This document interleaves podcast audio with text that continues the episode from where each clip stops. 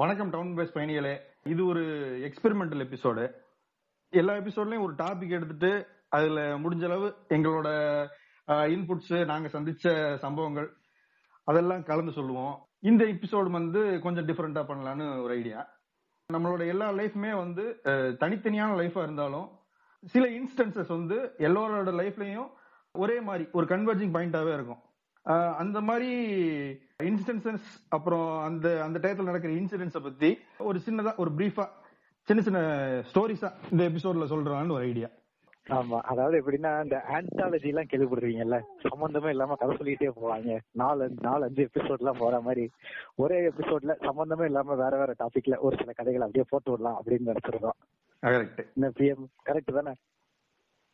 இல்ல ஆந்தாலஜினோடனே ரீசெண்டா நம்ம ஊர்கள்ல வர ஆந்தாலஜி படங்கள் மாதிரி மொக்கையா இருக்க போகுது. போறாங்க.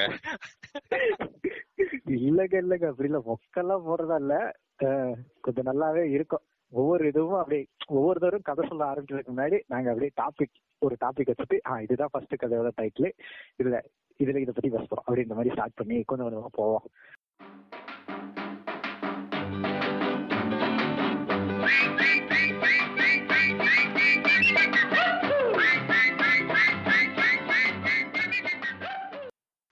இந்த எபிசோட்ல முத தலைப்பு வந்து ஜஸ்ட் மிஸ் அதாவது என்னன்னா ஒரு விஷயம் நடக்கும்போது லாஸ்ட் மிஸ்ல அப்படி உயிர் தப்பிச்சிட்டோம் இப்படி ஆயிடுச்சு அப்படி ஆயிடுச்சுன்ற மாதிரியான ஒரு சினாரியோ ஓகே ஜஸ்ட் மிஸ் இது வந்து பொதுவா எல்லாருக்குமே ஒரு ஆக்சிடென்ட் கதை இருக்கும். அதனால நான் ஆக்சிடென்ட் கதை சொல்லாம ஒரு காலேஜ் இன்சிடென்ட் ஒன்று சொல்றேன்.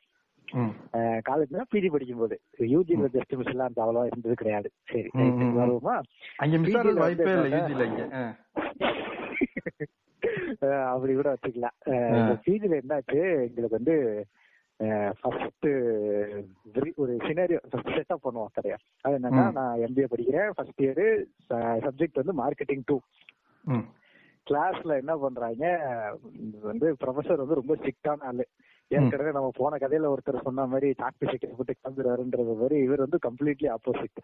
வந்து வந்தாருன்னா அந்த ஏரியாவே ஓன் பண்ற மாதிரி நடத்துவாப்புல கிளாஸ் ம். பயங்கரமா பேசல பிடிக்கலையா? வெளியே போ அப்படின்றாரு அதாவது என்னன்னா நாங்கெல்லாம் காலேஜ் ஜாயின் பண்ண புதுசுல. நீ என்னன்னாலும் பண்ணிட்டு போ. எனக்கு சம்பளம் வரும். ஆஃப்டர் ஆல் வேற பிசினஸ் ஸ்கூல் அப்படின்னு சொல்லி எங்களுக்கு மத்தியில டெரரை உண்டு பண்ண ஆள் அவரு. ஓகேவா சோ அந்த மாதிரி ஒரு டெரரான வாத்தியாரோட கிளாஸ் அவர் டாபிக் என்னடா? நியூ ப்ராடக்ட் டெவலப்மெண்ட் அப்படின்னாங்க. சரி ரைட் ஓகே ம். மத்த காலேஜ்ல எல்லாம் எப்படின்னா நீங்க வந்து போனீங்கன்னா வாத்தியார் உங்களுக்கு சொல்லி தருவாரு. ஆனா எம்பிஏல வந்து எப்படின்னா முந்தின நாள் நீங்க கிளாஸுக்கு போறதுக்கு முன்னாடி ப்ரீ ப்ரிப்பேர் பண்ணிட்டு போகணும். என்ன சொல்லுவாங்கன்னா ப்ரீ ரீட் அப்படிம்பாங்க. நீங்க முதல்ல படிச்சுட்டு வரணும். ப்ரொஃபஸரும் படிச்சுட்டு வருவாரு. ரெண்டு பேரும் டிஸ்கஸ் பண்ணி இது எப்படி இருக்கும் அப்படின்னு சொல்லி அப்படிங்கிற மாதிரியான கிளாஸ் தான் எங்களுக்கு நடந்துட்டு இருக்கும். ஓகேவா இந்த டைம்ல இவர் வந்து நியூ ப்ராடக்ட் டெவலப்மெண்ட் அப்படின்னு சொல்லிட்டாப்ல. எல்லாரும் ப்ரிப்பேர் பண்ணிட்டு வரணும் அப்படின்ட்டு அதாவது கிளாஸ்ல அறுபது பேர் இருக்காங்க அறுபது பேரும் ப்ரிப்பேர் பண்ணிட்டு வருவான். அடுத்த நாள் அவர் யாருனாலும் கூப்பிட்டு எதுனாலும் பாடம் நடத்த சொல்லலாம் அப்படிங்கிற மாதிரியான சினாரியோ. ஆள் வேற பயங்கர டெரரு. கிளாஸ்ல உள்ள எல்லாரும் பீதியில இருக்காங்க. என்ன பண்றது அப்படின்ட்டு. இன்டர்நெட்ல தேடுனா கண்டுபிடிச்சிருவாங்க. அது வேற ஒரு பெரிய பிரச்சனை எங்க காலேஜ்ல இன்டர்நெட்ல தேடுனா இந்த இங்க இருந்தா தேடி இருக்கான்னு சொல்லிடுவாங்க. எல்லாரும் பீதியில இருந்தா அப்ப பார்த்து கிளாஸ்ல வந்து எப்படின்னா எங்க காலத்துல குரூப் எல்லாம் இருக்கும். இந்த இன்ட்ரெஸ்ட் இருக்கவங்க எல்லாம் ஒவ்வொரு club finance club marketing club எல்லாம் இருப்பாங்க. மார்க்கெட்டிங் கிளப்ல உள்ளவங்க எல்லாம் வந்து என்ன சொன்னாங்க? கிளாஸ் முன்னாடி வந்து கெத்தா யாரும் கவலைப்பட வேண்டாம். எல்லாத்துக்கும் என்ன பிரசன்ட் பண்ணணுங்கிறத நாங்க ரெடி பண்ணி தர்றோம் அப்படின்ட்டாங்க.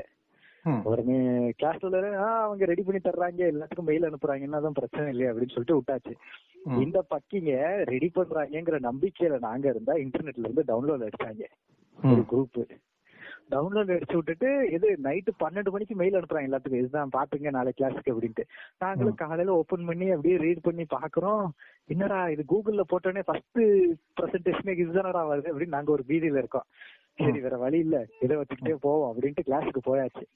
நானே கடைசி பெஞ்சுக்கு முன் அதாவது இந்த ஆளோட கிளாஸ்ல எப்படின்னு பாத்தீங்கன்னா கடைசி பெஞ்சுக்கு முந்தின பெஞ்சுல அதாவது கடைசி வந்து ஒரு பெஞ்ச் முன்னாடி நான் உட்காந்துருக்கேன் பின்னாடி நம்ம ஆள் இன்னொருத்தர் உட்காந்துருக்காப்ல நம்ம தோஸ்த் ஒருத்தர். எல்லாரும் உட்காந்துருக்கோம் அப்படியே அவர் கிளாஸுக்குள்ள விறுவிறு விறு வேகமா வராரு எல்லாரும் ப்ரிப்பேர் பண்ணிட்டீங்களா? அப்படின்றாரு கிளாஸே வந்து ஆ ப்ரிப்பேர் பண்ணிட்டோம் அப்படின்றோம். ஆனா எல்லாருக்கும் தெரியும் எல்லார்ட்டையும் ஒரே பிரசன்டேஷன் தான் கையில இருக்கு அப்படின்ட்டு. எல்லாரும் அப்படியே அமைதியா உட்கார்ந்துருக்காங்க. அவர் வராரு ஒருத்தரே கேக்குறாரு நீ ப்ரிப்பேர் பண்ணியா? நீ ப்ரிப்பேர் பண்ணியா? எல்லாரும் ஆஹான்றாங்க. பின்னாடி இருக்க நம்ம ஃப்ரெண்டுட்ட தம்பி நீ ப்ரிப்பேர் பண்ணியா? அப்படின்றாரு. அவர் வந்து. இல்ல சார் அப்படின்னாரு. வெளியே போ அப்படின்னாரு. நமக்கு நோட் எடுத்து அந்த அவன் பாட்டு கிளம்பிட்டான் வழக்கமா நம்ம வழக்கமா இதே ஸ்கூல்ல வெளிய போ அப்படின்னா ஒரு ஃபீலிங்ல வரும். அங்க அவர்லாம் ரொம்ப ப்ரொஃபஷனலா எடுத்து வெளியே போயிட்டாரு. அவரும் வெரி குட் வெளியே போயிட்டான் அப்படின்ட்டு அடுத்து அவன் பின்னாடி உள்ளவன கேட்டேன். அப்பா நம்மள கேட்கலன்னு மூச்சு விடுறேன். படக்குன்னு என்னை கூப்பிட்டு நீ முடிச்சியாப்பா? அப்படின்ட்டாங்க. சரி எல்லாத்தையும் எவனை கூப்பிட்டாலும் இதே பிபிடி தான் போடணும். இதுல கூத்து என்னன்னா எங்க கிளாஸ்ல எப்படின்னா ஒரு லேப்டாப் எடுத்து அதுல எல்லாரோட பிரசன்டேஷனையும் லோட் பண்ணி அங்க ஆல்ரெடி செட் பண்ணி வச்சிருக்கணும். அவங்க வந்த உடனே அப்படியே போட்டு ஆரம்பிச்சிடணும். அவ்வளவுதான். இந்த கம்ப்யூட்டர் மாற்றேன் செட் பண்ற இந்த டைம்ல இருக்கக்கூடாதுன்ற மாதிரியான சினாரியோ தான். அதுக்குள்ள ஒரு அறுபது ஃபோல்டர் இருக்கு. அறுபது ஃபோல்டர்லயும் ஒரே பிபிடி இருக்கு. என்னைய கூப்பிடுறாங்க. தம்பி முன்னாடி நானும் மூச்ச புடிச்சுக்கிட்டு சரி ரைட்டு இன்னைக்கு அவ்வளவுதான் சங்கு ஊதிடுவாங்க அப்படின்னு நினைச்சு ஸ்லோவா நடந்து வர்றேன். கிளாஸ் ரெப்ரஸன்டேட்டிவ் கூட்டு கிளி கிளின்னு கிளிக்கிறாரு என்ன பண்ணிக்கிட்டு இருக்க நீ? ஏன் இன்னும் ரெடி ஆகல? அப்படி இப்படின்ட்டு.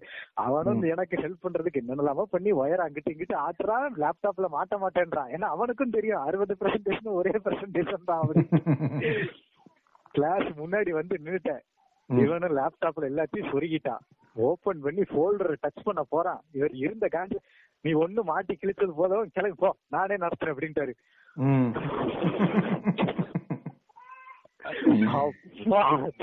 feel பண்ணி feel பண்ணி ஃபீல் பண்ணி அப்படியே நடந்து போய்கிட்டு இருக்கேன். அவர் கிளாஸ் ரெப்ரசன்டேட்டிவ் கூப்பிட்டு திருப்பி கிளியும் கேக்குறாரு. என்னடா நடந்துட்டு இருக்கீங்க? என்ன கிளாஸ் நடத்துறீங்க? என்ன அரேஞ்ச் பண்ணிருக்க? அப்படின்ட்டு லேப்டாப் வரும் ஏன் லேப்டாப் மாட்டு? அப்படின்னாரு. சரிண்ணா அவர் நிப்பாட்டி இவனோட லேப்டாப்பை கடை கடன் மாட்டி அந்த பிரசன்டேஷன் ஓபன் பண்ணி. New product development PPT open பண்ணா அவர் அதே இருந்தாலும் அதே வச்சிருக்காரா? presentation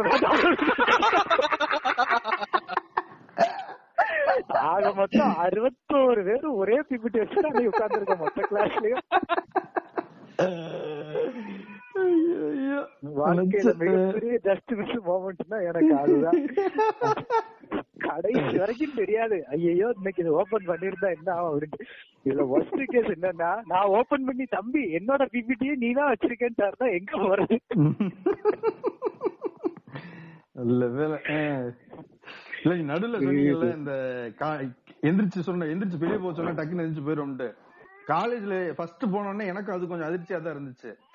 ஏன்னா எங்க காலேஜ்ல எல்லாம் வந்து ரொம்ப லிபரலான காலேஜா இந்த மாதிரி சடக்குன்னு வருவாங்க. யாரும் பேசுற மாதிரி இல்ல டிஸ்டர்பன்ஸ் ஏதாச்சும் பண்ணாங்கன்னா பட்டுன்னு வெளியே போன்னு சொல்லுவாங்க. கூச்ச நாச்சமே இல்லாம எல்லாரும் வெளியே போயிருவாங்க. யாரும் வந்து sir sir sorry please please இந்த பேச்சே கிடையாது. அப்புறம் அப்படியே கஷ்டப்பட்டு நிக்கிறது தலையை தொங்க போட்டு நிக்கிறது அந்த பேச்சே கிடையாது. செயலுக்காக மிகவும் வருந்துகிறேன்.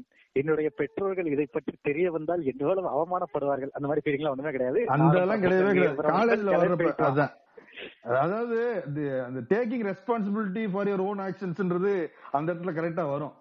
இல்ல நான் என்ன யோசிச்சுட்டு இருக்கேன்னா நம்ம தான் இதுக்கெல்லாம் ஸ்கூல்லயே டியூன் ஆயிட்டமே. நீங்க என்ன காலேஜ் பத்தி பேசிட்டு இருக்கீங்க அப்படின்னு யோசிச்சுட்டு இருக்கேன் இல்ல காலேஜ் ஸ்கூல்ல வந்து அது ரொம்ப அவமானகரமான செயலா நடக்குங்க ஐயோ இன்னைக்கு வெளியே போக சொல்றாங்க. ரெக்கார்ட் நோட்டை நம்ம மேடம் எல்லாம் தூக்கி வெளியே எரிஞ்சாங்க அப்படின்னா ஒரு மாதிரி கூனி கூனி வெளியே போய் நிக்க வேண்டியது வரும். எனக்கும் ஞாபகம் இருக்கு. டைம் வெளிய போய் முட்டு போட்டு இருக்கிறப்போ என்கிட்ட ம். டாக்டர் ஆகணும்னா இதெல்லாம் செஞ்சுதான் ஆகணும் அப்படின்னாங்க? ஏங்க டாக்டர் முட்டு வலி ஆகிறதுக்கு வருதுங்க. அவன் நீட் அது என்னென்ன என்னென்னமோ சொல்லிக்கிட்டு இருக்காங்க. நீ என்ன முட்டி போட்டா சரியா போயிடும்? அதான் அதான் நான் மனசுக்குள்ள நினைச்சேன். ஏங்க பேஷண்ட் ஆகிறதுக்கு தாங்க இதெல்லாம் சந்திக்கணும். டாக்டர் அதுக்கு ஏங்க சந்திக்கணும்? ஐயோ, ஐயோ. இது மாதிரி பண்ணிட்டே இருப்பாங்க. நல்ல கதை. ஜஸ்ட் சூப்பர் கதை. அடுத்து யாரு அடுத்து ஜஸ்ட் மிஸ் யாரு பண்ண போறா? இல்லாட்டி டாக்டரா யாரு பண்ண போறீங்க? அடுத்த ஜஸ்ட் மிஸ் என்னோடது வந்து. டிராவலிங்னால வந்து ஜஸ்ட் மிஸ் நம்ம வந்து புளோரிடாக்காரங்க நம்ம படித்தது வந்து சென்னை கிட்ட சரிங்களா? ஸோ வந்து ரொம்ப டிஸ்டன்ஸ் ஜாஸ்தி இருக்கிறதுனால ரெண்டு மாதம் மூணு மாதத்துக்கு ஒரு தடவை தான் சேர்ந்தாப்புல லீவ் கிடைக்கும். அப்போ தான் வருவோம். இல்லாட்டி வரமாட்டோம். ரெண்டு ஒரு நாள் ரெண்டு நாள் லீவ் எல்லாம் அங்கேயே கழிச்சிருவோம். பொதுவாக எப்படி டிராவல் எப்படி போகும்னு வச்சுங்களேன் காலையில காலையிலே பஸ் ஏறிடுது சாப்பிட்டு பஸ் ஏறணும் அப்படின்னா சாயங்காலம் இல்லாட்டி நைட்டு போய் நம்ம காலேஜ் சேரலாம். அவ்வளவு நேரம் ஜேர்னி டைம் இருக்கும். நைட்டு போய் படுத்து வச்சோம்னா அடுத்த நாள் காலேஜுக்கு ஃப்ரீயா போயிடலாம் இதுதான் ஐடியாவா இருக்கும். அது வந்து ஒரு இயர் ரெண்டு இயர் முடிஞ்சிருச்சு. அடுத்த இயர் ஜாயின் பண்ண போறேன். அப்போ வந்து இங்க இருந்து கிளம்பலாம். அஹ், வீட்ல இருந்து கிளம்புறேன். அப்ப புது இயர் ஜாயின் பண்றதுனால நிறைய லக்கேஜ் அதோட சேர்த்து நம்ம காலேஜ் ஃபீஸோட டிடி இருக்கும். அப்புறம் வந்து தனி ரூம் கொடுத்தாங்கன்றதுனால வந்து எலக்ட்ரிக் குக்கரு அப்புறம் கையில கொஞ்சம் காசு அப்புறம் ட்ரெஸ் பையின்னு நிறைய வண்ணம் இருக்கும். அதெல்லாம் எடுத்துட்டு நம்ம ஃப்ளோர்ல ஏறுறோம். ஃப்ளோர்டால ஏறிட்டு மூணு சீட்டு உள்ள பஸ்ஸா தான் முடிக்கிறது. ஏன்னா கால நேரத்துல எல்லாம் உங்களுக்கு தலைநகருக்கு போறதுக்கு பெரிய கூட்டம்லாம் இருக்காது. படுத்துக்கிட்டே வரலாம் நீங்க. மூணு பேர் உள்ள சீட்ல சீட்டு அந்த மூணு பேர் உள்ள சீட்டுங்கிறது எவ்வளவு நல்ல விஷயம் தெரியுமா? ரொம்ப கம்ஃபர்டபுளா. இருக்கும். அது இடமே.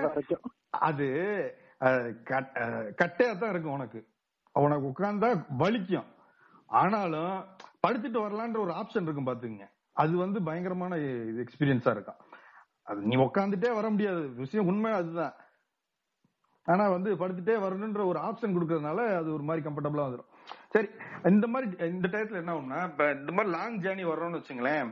லாங் ஜேர்னி வர்றப்ப வந்து தண்ணி சாப்பாடு இது எல்லாம் ரெண்டுலயுமே வந்து எப்பயுமே கான்சியஸாவே இருக்கிறது. நிறைய தண்ணி குடிச்சோம்னா அடிக்கடி யூரின் போகணும். சாப்பாடு ஒழுங்கா சாப்பிடலன்னா வெளியே பிரச்சனையா போகும். போறப்ப. சோ இந்த மிஸ்மேனேஜ்மெண்ட் ஆமா. இந்த மிஸ்மேனேஜ்மெண்ட்ல வந்த பிரச்சனை தான் வரப்போற கதை. என்ன ஆயிரும்னா இப்ப நீங்க புளோரிடால இருந்து ஏறுறீங்கன்னு வச்சுங்க திருச்சி எல்லாம் சீக்கிரம் வந்துரும். உங்களுக்கு வந்து அடுத்த மூத்தர ஸ்பாட் அப்படின்னா வந்து விழுப்புரம் பக்கத்துல விடுவாங்க. அதை விட்டுட்டீங்கன்னா அடுத்து வந்து விழுப்புரம் பஸ் ஸ்டாண்டுக்குள்ள இப்ப முதல்ல வண்டி போகாது. இப்ப எல்லாம் எல்லா வண்டி உள்ள போயிட்டு தான் போகுது. விழுப்புரம் பஸ் ஸ்டாண்டுக்கே இப்ப வண்டி போக ஆரம்பிச்சிருச்சு. சரிங்களா? இப்ப நீங்க யூரின் போனோம்னா அந்த மூத்திர ஸ்பாட்ல போறதுக்கு அவ்வளவுதான். போனா இருக்கிற எல்லா நோயும் இங்கே வாங்கிட்டு வந்துடலாம். போய் நிக்கணும்னு அவசியம் இல்ல. அங்க நுகர்ந்தாலே முடிஞ்சுச்சு. இது நீங்க அந்த ஸ்பாட் விவரிக்கிறது. அது ஒரு பயங்கரமான இது. இது அப்படின்றாரு. அதாவது காலேஜுக்குன்ட்டு இல்ல வேற எங்கேயோ படிக்கிறோம்னு வந்துட்டாலே கீழ இருந்து மேல டிராவல் பண்ணாலே அந்த இடத்த அந்த எக்ஸ்பீரியன்ஸ அனுபவிக்காத ஆளே கிடையாது. அந்த விமுத்திர ஸ்பாட்ன்றது அவ்வளவு ஃபேமஸ் எல்லாரோட வாழ்க்கையிலயும் விளையாண்டுருக்கும் அது. சரி இப்ப இந்த வந்த க- நம்ம கதையில என்ன ஆயிரும்னா அந்த மூத்திர ஸ்பாட்டுக்கு நான் போக மாட்டேன் போகாம நேரா சரி விழுப்புரத்துக்குள்ள வண்டி போகும் விழுப்புரத்துக்கு போவோம் அப்படின்னு சொல்லிட்டு பஸ் ஸ்டாண்ட்ல வெயிட் பண்றேன். சரி அங்க போயிட்டு போய்க்கோம் அங்க வண்டி நிக்குது. பொதுவா வந்து ஒரு எப்படியும் ஒரு அஞ்சு நிமிஷம் நிக்கும் வண்டி விழுப்புரத்துல. வண்டி சரி இறங்கியாச்சு. அங்க என்னன்னா நம்ம பஸ் ஸ்டாண்ட்ல தான் வெளியே வெளியே கட்டி போட்டிருப்பாங்கல்ல அதுல போறதுக்கு நம்ம உடன்பாடு கிடையாது. சரி ரைட் வேணாம். ஒரு அஞ்சு ரூபா கொடுத்தனாலும் உள்ள போயிட்டு போய்க்கும். கொஞ்சம் கிளீனா வச்சு வச்சிருப்பாங்கன்னு சொல்லிட்டு எப்ப போனாலும் காசு கொடுத்து தான் உள்ள போகணும்னு ஒரு சின்ன கொள்கையா அதனால உள்ள போயிட்டு காசை கொடுத்துட்டு இவன் போயிட்டு வெளியே வரோம். கடை கடன் வெளியே வரோம். வெளியே வந்து பாக்குறோம் நின்ன பஸ்ஸை காணும். என்னடா பஸ்ஸை காணோம்? நம்மளுக்கு வேற நம்பர் தெரியாது. டிரைவர் கண்டக்டர் மட்டும் தான் பார்த்தா தெரியும். நம்மளுக்கு டிரைவர் யாருன்னு கூட தெரியாது. வண்டி நம்பர் தெரியாது. எல்லா பஸ்ஸும் ஒரே விழுப்புரம் பஸ் தானே போர்டு பஸ் எல்லாமே. எல்லாம் ஒரே மாதிரி இருக்கு. அங்கனக்குள்ள நானும் சுத்தி சுத்தி பாக்குறேன். காணும்ன்றீங்களே சாமானையும் காணும் சேர்த்து சொல்லுங்க. இருங்க அது அந்த ரியலைசேஷன் கொஞ்ச நேரம் கழிச்சு தான் அடிக்கும் டக்குன்னு. உடனே வந்து வரலையா? பஸ்ஸ காணோமா? என்னடா? நம்ப முடியல ஃபர்ஸ்ட் சரி இங்கதான் இருக்கும் அப்படின்ட்டு கொஞ்சம் ஓடி பாக்குறேன். இங்க இங்கிட்டு காணோம் இந்த சைடும் காணும் அப்புறம் நேரா என்ட்ரன்ஸ் வரைக்கும் வந்துரு அவுட் வரும்ல பஸ் அவுட் அங்க வரைக்கும் ஓடி வந்துட்டேன். அங்க வரைக்கும் ஓடி வந்து பாக்குறேன். ஒண்ணுமே இல்ல. ஐயோ போச்சு. ஏன்னா என் காலேஜ் டிடி இருக்கு பொருள் இருக்கு. அவ என்ன பண்றதுன்னு எனக்கு தெரியல. பொதுவா என்னன்னா இந்த மாதிரி லாங் டிராவல் வர்றப்ப பர்ஸை கூட நான் எப்பயுமே பேக்ல வச்சிருவேன். ஏன்னா ரொம்ப குத்தும் அப்படின்னு சொல்லிட்டு பேக்ல வச்சுட்டு தான் வருவேன். அன்னைக்கே தான் நல்ல நேரம் என் பர்ஸ் தூக்கி பேண்ட்ல வச்சுட்டு வந்தேன். சரியா? அதனால அது தப்பிச்சிச்சு. ஜஸ்ட் மிஸ் ஒண்ணு கரெக்ட் ஜஸ்ட் மிஸ் ஒண்ணு. அது. சரி பஸ்ஸ காணோம். இங்கனக்குள்ள இல்ல. நம்ம போயிட்டு கம்ப்ளைண்ட் பண்ணிட்டு எங்கன ஏது இருக்குன்னு தெரிஞ்சுக்குவோம் அப்படின்ட்டு எல்லாத்துக்கும் எஸ்சிடிசிடி இது இருக்கும் தெரியுங்களா? அந்த இது இருக்கும். அவங்க ஆபீஸ் இருக்கும். எல்லா பஸ் ஸ்டாண்ட்லயும் பெரிய பஸ் ஸ்டாண்ட்ல அந்த ஆபீஸ்க்குள்ள ஓடி. போய் நிக்கிறேன். ஆமா அந்த ஆபீஸ்க்குள்ள ஓடி போறேன். போயிட்டு பதில் சொல்றேன். அவன் அதெல்லாம் ஒரு விஷயமாவே மதிக்கல வேணும் அப்படியா? அப்படியா? என்ன என்ன? PM சிரிச்சாரு தெரியுமா? அதே மாதிரி சிரிச்சு, என்ன தம்பி ஒண்ணுக்கு போ- போய் பஸ்ஸ விட்டீங்களா? ஏன் இறங்குன அப்படின்றாங்க. டேய் என்னடா பேசுறீங்க? பஸ் போயிடுச்சுடா. நடந்தது ஆயிருச்சு. எப்படி பிடிக்கலாம்னு சொல்ற அப்படின்னு கேட்டேன். அதெல்லாம் சொல்ல முடியாது தம்பி. இப்ப எந்த பஸ் எது வரும் அதெல்லாம் தெரியாது. டிக்கெட் வச்சிருக்கியா அப்படின்னா ஓகே டிக்கெட்ல போயிட்டு எல்லாம் இருக்கும் போல டீடைல்ஸ் எல்லாம் இருக்கும் அப்படின்னு சொல்லிட்டு நானும் அவன் சொன்ன உடனே கடை கடன் டிக்கெட் எடுத்து வர பாக்குறேன். அப்பதான் வந்து இந்த எலக்ட்ரிக் டிக்கெட் கொடுத்த டைம். அதுல ஏதாச்சும் இருக்கும் போல. உங்கள் பயணம் இனிதே அமையும் போட்டிருக்குமே. அதேதான் அதேதான் அதேதான். முதல்லையாச்சும் கிளிக்கிற டிக்கெட் கொடுப்பாங்களா? சரி இந்த தடவை இந்த மாதிரி டிக்கெட் கொடுக்குறாங்கல்ல இதுல எது இருக்குன்ட்டு நானும் எடுத்து பாக்குறேன். ஒரு டீட்டெயில் கூட இருக்காது. ஒண்ணுமே இருக்காது. பஸ் நம்பர் இருக்காது. எதுவுமே இருக்காது. இப்படி இருந்துச்சு. அப்புறம் அங்க ஒரு பரிதாபப்பட்ட ஒரு கண்டக்டர் வந்தாப்புல அடுத்த பஸ் அவரோட சென்னை போற பஸ் தம்பி வாங்க. போவோம். நம்ம இந்த மாதிரி மிஸ் ஆயிடுச்சுன்னா நம்ம கோயம்பேட்டில் தான் கண்டக்டர் பார்த்துன்னா எடுத்து வைப்பாப்ல அங்கேயே வேணா கேட்டு பார்ப்போம். ஆனா கிடைக்கிறதுக்கான வாய்ப்பு கம்மி தான் தம்பி அப்படின்னு சொல்லிட்டு தான் கூட்டே வந்தாப்புல. சரி ஏதோ உண்மையாச்சும் சொல்லிடுறானே அப்படின்னு சொல்லிட்டு டிக்கெட்டை போட்டு நானும் ஏறி உக்காந்துட்டேன். ஏறி உக்காந்தா மனசுக்குள்ள ஆயிரம் ஓட்டம் ஓடுது. ஐயோ என்னடா இது இப்படி ஆயிப்போச்சே இதை வீட்டுல எப்படி சொல்றது? வீட்டுல சொன்னா விளக்க மாத்துல அடிப்பாங்களே. இதை எப்படி டேக்கிள் பண்றது? எனக்கு ஒண்ணுமே ஓடல. சரி கோயம்பேடு தானே போய் பாய்த்துருவோம் வேற வழி இல்ல. ஒரு எஃபோர்ட் தானே. மைத கட்டி மழை இழுப்போம் அப்படின்னு சொல்லிட்டு கோயம்பேடுக்கு ரெடி ஆயாச்சு. அப்படி யோசிச்சு ஓரளவு ஒரு ரெடியா ஒரு மன ஒரு எப்படி சொல்றது? ஒரு பக்குவத்துக்கு வந்தாச்சுன்னு வச்சுங்க மனசு. ரைட் இப்படி தானே நடக்க போகுது அப்படின்னு ஒரு பக்குவப்பட்டு வந்து நிக்கிறோம். தாம்பரம் கிட்ட வந்தாச்சு. தாம்பரத்துல ஒரு பெரிய சிக்னல் இருக்கு. கடுமையான சிக்னல் இருக்கு. இந்த பஸ் உள்ள வர்றப்ப நல்ல பீக் ஹவர்ஸ் ஊருக்குள்ள என்டர் ஆறப்ப.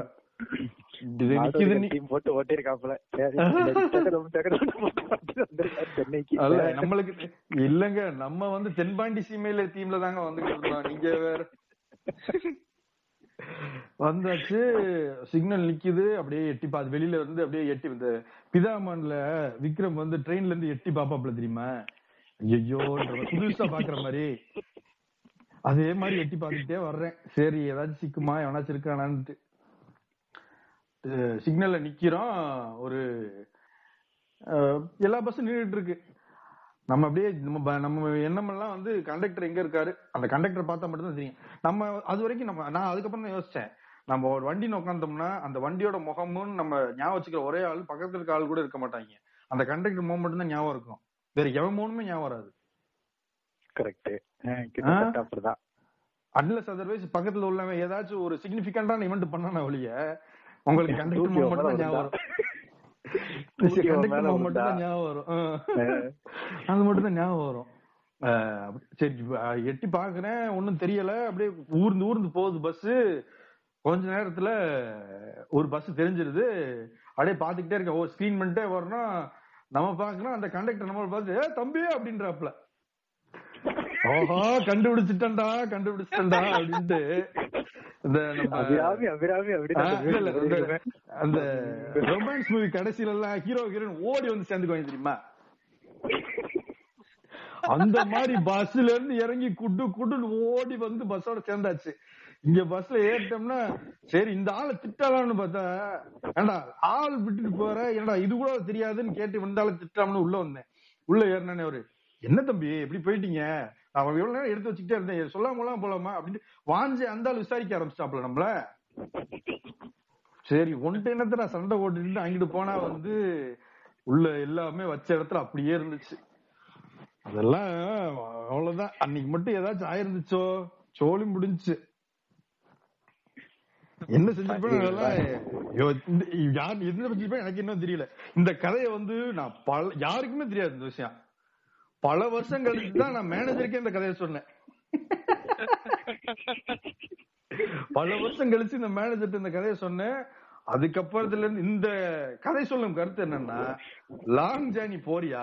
கவர்மெண்ட் பஸ்ல போடின்னா மூத்திர ஹோட்டல்ல இறங்குறப்ப பஸ்ஸோட நம்பர் எடுத்துக்க போட்டோ எடுத்துக்க அட்லீஸ்ட் இதுதான் நான் ஒவ்வொரு தடவை இதை பண்ணிட்டு வர்றேன்.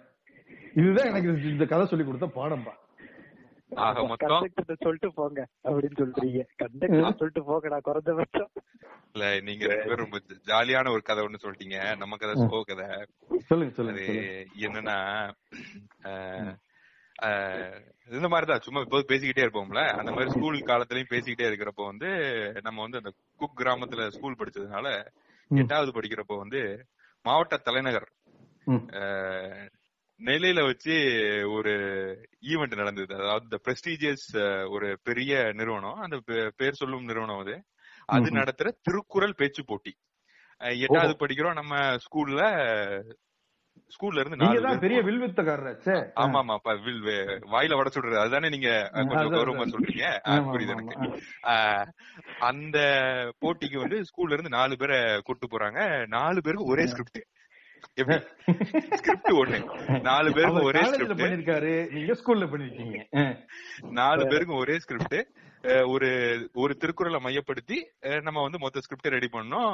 பண்ணியாச்சு. நாலு பேர் ரிகர்சல் டே அண்ட் நைட் அப்படியே அப்படியே அப்படியே சும்மா சும்மா அப்படியே பேசிக்கா கிளாஸ கட் அடிக்கணும் ஓகேவா சோ அந்த ம். கிளாஸ கட் அடிச்சு ஒரு மாசம் பிராக்டிஸ போட்டுட்டு ஒரு ஸ்டாஃப் ஒருத்தர் அக்கம்பெனி பண்ணி நம்ம குக் கிராமத்துல இருந்து கிளம்பி நம்ம ஸ்கூல் இருக்கிற கிராமத்துக்கு வந்து விடிய காலையில ஒரு ஆறு மணிக்கு கிளம்புனாதான் நம்ம மாநகர மாவட்ட தலைநகரத்துக்கு நம்ம வந்து டயத்துக்கு வர முடியும். த பிரஸ்டீஜியஸ் பாரதியார் படிச்ச எம்டிடி ஸ்கூல்ல வந்து போட்டி நடக்குது. நாலு பேரு அவங்க பிரிச்சுட்டாங்க. மொத்தமா ஒரு முந்நூறு பார்ட்டிசிபென்ட்ஸ் அதுக்கு மேல இருக்காங்க. ஒரு. குரூப்புக்கு பன்னெண்டு ஒரு குரூப்புக்கு பன்னெண்டு பார்ட்டிசிபென்ட்ஸ் ஒரு குரூப்ல இருந்து ரெண்டு பேரை வெளிய எடுப்பாங்க. ஏய் இந்த கதை இல்ல இது இந்த இந்த டைம் என்னன்னா அந்த திருவள்ளுவர் சிலர் வைக்கிற நேரத்துல இந்த மாதிரி பண்ணாங்களே. அதுதானே அந்த விஷயம் ஆமா ஆமா அதேதான் அதேதான். ரைட் இது வந்து வருஷ வருஷம் நடந்தது. இது நான் ரெஃபர் பண்ற டைம் வந்து ப்ராப்ளி திருவள்ளுவர் சிலைக்கு அப்புறம் நினைக்கிறாங்க. அந்த அளவுக்கு ஞாபகம். பட் ஆனா இதுதான். இந்த மாதிரி ஏதோ நல்ல கிரௌடு அந்த கிரௌட்ல வந்து. ஃபில்டர் பண்ணி எடுக்கிறாங்க. இப்ப வந்து கடைசி ரவுண்டுக்கு முந்தின ரவுண்டு காலையில ஒரு பதினொன்றரை இருக்கும். நாங்க பன்னெண்டு பேர் ஒரு குரூப்ல இருக்கோம். அந்த குரூப்ல எங்க நாலு பேர்ல ரெண்டு பேர் இருக்கோம். நானும் என் ஃப்ரெண்ட் ஒரு பையனும். அந்த பன்னெண்டு பேரும் பேச்சு போட்டியில பேசுறோம். நம்ம தான் இந்த இப்ப பேசுற மாதிரி தான். வட சொல்ற அளவுக்கு நல்ல லென்த்தா பேசியாச்சு. என் ஃப்ரெண்டு பயங்கர ப்ரிப்பரேஷன் எந்த அளவுக்கு ப்ரிப்பரேஷன் பேச்சு போட்டிக்கு அந்த ரூமுக்குள்ள போறதுக்கு முன்னாடி பவுடர் எடுத்து நெத்தியில பட்ட போடுறான். நான் சொன்னேன் ஏன். மச்சான் பவுடர் பட்டெல்லாம் போடுற அப்படின்னு. மச்சான் சைவமும் தமிழும் ஒண்ணு அப்படின்னா. ஒன்னாவது நாள் நானும் அசைவோம் இந்த அளவுக்கு இந்த அளவுக்கு பெர்ஃபார்மன்ஸ் என்னால போட முடியாது நீ. பவுடர் பட்டை போட்டுக்கோ போ அப்படின்னு சொல்லி பட்டையெல்லாம் போட்டு வேற லெவல் பெர்ஃபார்மன்ஸ் ஒரே ஸ்கிரிப்ட் ரெண்டு பேரும் அடுத்தடுத்து எக்ஸிகியூஷன். பன்னெண்டே ஆள் பன்னெண்டரைக்கு ரிசல்ட் சொல்றாங்க. இன் திஸ் குரூப் அதாவது. தமிழ்ல சொன்னாங்க நான் வந்து எனக்கு அந்த ஃப்ளோ வர்றதுக்காக இங்கிலீஷ்ல சொல்றேன் இந்த. இதுல இருந்து முதல் மாணவரா வெளியே போறது என் ஃப்ரெண்டோட பேரை சொன்னாங்க நான் பக்கத்துல இருந்து நான் பக்கத்துல இருந்து இந்த த்ரீ படத்தை சிவகார்த்திகேயன் தனுஷ பாப்பான்ல படிக்கல படிக்கலன்னு படிக்கல படிக்கலன்னு கடைசியில பத்து மார்க் வாங்கிட்டியடா அப்படிங்கிற மாதிரி அப்படி திரும்பி பார்த்தேன். அடுத்து வந்து second prize it's a tie நான் வந்து உங்களை ரெண்டு பேரையும் திரும்ப பேசணும்னு நினைக்கிறேன் அப்படின்னு. எனது டையா. அப்படின்னு சொல்லிட்டு நான் யோசிக்கிறப்பதான் அவர் ஃபர்ஸ்ட் ஒரு பொண்ணோட அந்த பன்னெண்டு பேர்ல இன்னொரு ஸ்கூல். நம்ம ஊர்லயே ஒரு பிரசித்தி பெற்ற ஒரு பெண்கள் மேல்நிலை பள்ளி அந்த. ஸ்கூல்ல. ஸ்கூலுடைய. ஒரு காம்படிட்டர் அவங்க பேரை சொல்லிட்டு. அதுக்கடுத்து இன்னொன்னு வந்து என் பேரை சொன்னாப்ல. நமக்கு என்னடா இது செகண்ட் பிளேஸ் நம்ம செலக்ட் ஆக மூட்டா கூட பிரச்சனை இல்ல இப்படி டைன்னு சொல்லிட்டானே திரும்ப வேற பேச சொல்றானே அப்படின்னு சொல்லி யோசிச்சு சரி ஓகே பேசுவோம் அப்படின்னு அப்படி லைட்டா எந்திக்கவும் நம்ம ஜட்ஜி சொல்றாப்ல. இப்போ உடனே பேசுறதுக்கு டைம் இல்ல. லஞ்ச் முடிச்சுட்டு வந்துருங்க. முடிச்ச உடனே நம்ம பேசிடலாம் அப்படின்னாப்ல. லஞ்ச் பிரேக் ஒன் ஹவர் அப்படின்னாப்ல. உடனே எல்லாம் கீழே வந்தோம். கீழ இருந்து என்னைய எங்களை கூட்டிட்டு வந்த அந்த மேடம் வந்து கேக்குறாங்க தம்ஸ் அப். காமிச்சு சக்சஸா அப்படின்னு. நான் பக்கத்துல நான் முன்னாடி நினைவு அப்படி தள்ளி பின்னாடி அவனை கை காமிச்சு இவனுக்கு சக்சஸ் எனக்கு தான் ஃபெயிலியர் அப்படின்னு. உடனே வந்து அவங்க ஓகே ஓகே வெயிட் பண்ணுங்க அப்படின்னு சொல்லிட்டு சரி இப்ப லஞ்ச் டைம் என்ன? ஒரு மணி நேரம் அப்படிதானே? அப்படின்னு சொல்லிட்டு ஃபோன் பண்றாங்க. ஃபோன் பண்ணி சரி இப்படி நம்ம வந்து மாத்திட்டா எம்டிடி இந்து காலேஜ் ஸ்கூல்ல இருக்கோம். அதாவது வந்து இது நெல்லை மாநகர புரிஞ்சுக்கிட்டவங்களுக்கு தெரியும். இது வந்து ஜங்ஷன்ல அப்படியே பஸ் ஸ்டாண்டுக்கு பின்னாடி இருக்கும். நம்ம இங்க இருக்கோம் இப்படி வந்து. இப்படி வந்து இப்படி வந்து ஃபர்ஸ்ட் ரவுண்ட்ல வந்து நம்ம பசங்க ரெண்டு பேர்ல ஒருத்தர் செலக்ட் ஆயிட்டா இன்னொருத்தனுக்கு ரீ கேட்டிருக்காங்க பட் அவன். கண்டிப்பா அவனும் செலக்ட் ஆயிடுவான் சார் ஒரே. இதுல இருந்து நம்ம ரெண்டு அதாவது நம்ம ரெண்டு நம்ம ஸ்கூல்ல இருந்தே ரெண்டு பசங்க சேர்ந்தா எவ்வளவு சூப்பரா இருக்கும் சார் அப்படி இப்படின்னு செம்ம பில்டப் வைப்பு ம். சொல்லிட்டு சார் இப்ப அவன் நல்லா சாப்பிட்டா சார் தெம்பா அடுத்து பேசுவான். பின்னாடியே தான் பிரபு ஹோட்டல் இருக்கு. அங்க போய் நான் சாப்பாடு வாங்கி கொடுத்துறேன். கிளீன் போட்டுக்கலாம். சார்னு கேட்டாங்க. பிரபு ஹோட்டல்ல பரோட்டா செமையா இருக்குங்க. சும்மா சொல்லக்கூடாது. இல்ல இருங்க நான் வரேன் அங்கதான் வரேன். நான் நினைச்சேன் நம்ம சும்மாவே தொண்டை வரைக்கும் சாப்பிடுவோம். இதுல நம்ம சாப்பிட்டு வந்து என்ன பேச போறோம் அப்படின்னு சொல்லிட்டு நான் வந்து பிஎம் இது வந்து உன்னுடைய நாக்குக்கு சோதனை. ஆனா பேச்சுல இல்ல சாப்பாட்டுல. சோ கொஞ்சம் பொறுமையா கையாளு அப்படின்னு சொல்லி மனசுக்குள்ளேயே பேசிட்டு போறேன். போனா போனா சுத்தி இருக்கிறவன அதுலயும் நம்ம ஃப்ரெண்ட் ஒருத்தன் ஜெயிச்சா பாருங்க மட்டன் சுக்கா ஆர்டர் பண்றாங்க. அப்பதான் நினைச்சேன் சரி ஓகே இது நம்ம இத ரொம்ப சோதிக்குது அப்படின்னு சொல்லி எப்போது போல நல்லா சாப்பிட்டேன். ஏன்னா எல்லாரும் சொன்னாங்க நல்லா சாப்பிடு. மனசு நிறைஞ்சாதான் வார்த்தை வெளியே வரும்னு சொன்னாங்க. அந்த அந்த நம்பிக்கையில நல்லா சாப்பிட்டுட்டு கிளம்புறப்போ இந்த பீடாங்கிற ஒரு கான்செப்ட ஒரு குக்கிராமத்துல வளர்ந்த பையன் முத தடவையா பாக்குறான். அப்ப என்ன பண்ணுவான்? புதுசா ஒரு விஷயத்த பாக்குறப்ப என்ன பண்ணுவான்? ஆசைப்படுவான். ம். ஆசைப்பட்டா வாயில போட்டா அடுத்து நேரா மேல போய் ஸ்டேஜ்ல போய் பேசினான் ம். நீங்களே சொல்லிருக்கீங்க டாக்டர். நான் எவ்வளவு பொறுமையா பேசுறேன். வரிக்கு வரி ஒரு அரை மணி நேரத்துக்கு கேப் விட்டு பேசுறேன் அப்படின்னு சொல்லி நம்ம எந்த அளவுக்கு நம்மளுடைய பாட்காஸ்ட் ரசிகர்களுக்கே தெரியும். எந்த அளவுக்கு பொறுமையா இழுத்து இழுத்து பேசுறேன்னு. என்னோட ரீ முடிஞ்சதுக்கு அப்புறம் அந்த ஜட்ஜ் என்ன தெரியுமா கமெண்ட் சொன்னாரு? ரொம்ப ஸ்பீடா பேசிட்டேன் நான்? டாக்டர்னா. அது அது- அது முடிஞ்சு. சரி நம்ம செலக்ட் இல்ல அப்படின்னு சொல்லி நான் பாட்டுக்கு போய் அடுத்து என் ஃப்ரெண்டு அடுத்த ரவுண்டு பேசினேன். அதான் ஃபைனல் ரவுண்ட் ஓகேங்களா. அந்த என்டையர் ரீஜியனுக்கு ஃபர்ஸ்ட் சூஸ் பண்ற ரவுண்டு. சோ நான் செலக்ட் ஆகல. சோ ரீல வந்து அந்த பொண்ணு அந்த காம்படிட்டர் இன்னொரு ஸ்கூலோட அவங்க செலக்ட் ஆனாங்க. அடுத்த. ரவுண்டுக்கு என் ஃப்ரெண்டும் அவங்களும் ரெப்ரசென்ட் பண்ணாங்க. இப்போ டோட்டல் ரீஜியனுக்கு நடக்குது. அதாவது புளோரிடாக்கு கீழே. டோட்டல் ரீஜனுக்கும் செகண்ட் ரவுண்ட் நடந்துகிட்டு இருக்கு. ஓகே. நான் பாட்டுக்கு உட்காந்து மாத்திட்டா ஹிந்து அந்த ஹிந்து ஸ்கூல்ல வந்து இங்கதான் பாரதியார் உட்காந்தாரா ரவுண்ட் அடிச்சுக்கிட்டு இருக்கேன். ஃபைனல் ஃபைனல் போயிட்டு ரிசல்ட் அனௌன்ஸ் பண்றாங்க ரிசல்ட் அனௌன்ஸ் பண்ணா டோட்டல் ரீஜன்லயும் அந்த பொண்ணு தான் ஃபர்ஸ்ட் பிரைஸ்ன்ட்டானுங்க ஓ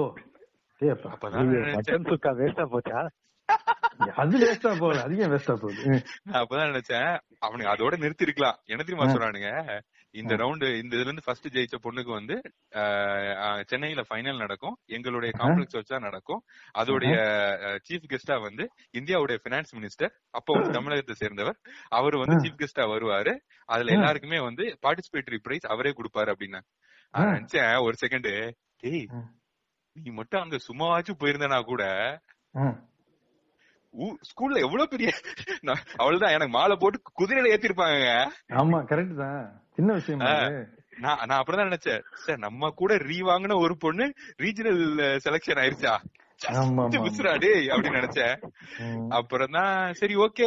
இதான் நான் எழுதி வச்சு நினைச்சேன். அப்புறம் வந்து நான் சொன்னேன் கூட கூப்பிட்டு வந்த மேடம் கிட்ட இப்படி வந்து என் கூட தான் அந்த பொண்ணு செகண்ட் ரவுண்டு ரீ வாங்கி கம்ப்ளீட் பண்ணுச்சு. இப்ப பார்த்தா ரீஜனுங்க கவலைப்படாதப்பா. உனக்கு பெரிய சக்சஸ் பின்னாடி வரும் அப்படின்னு சொல்லி.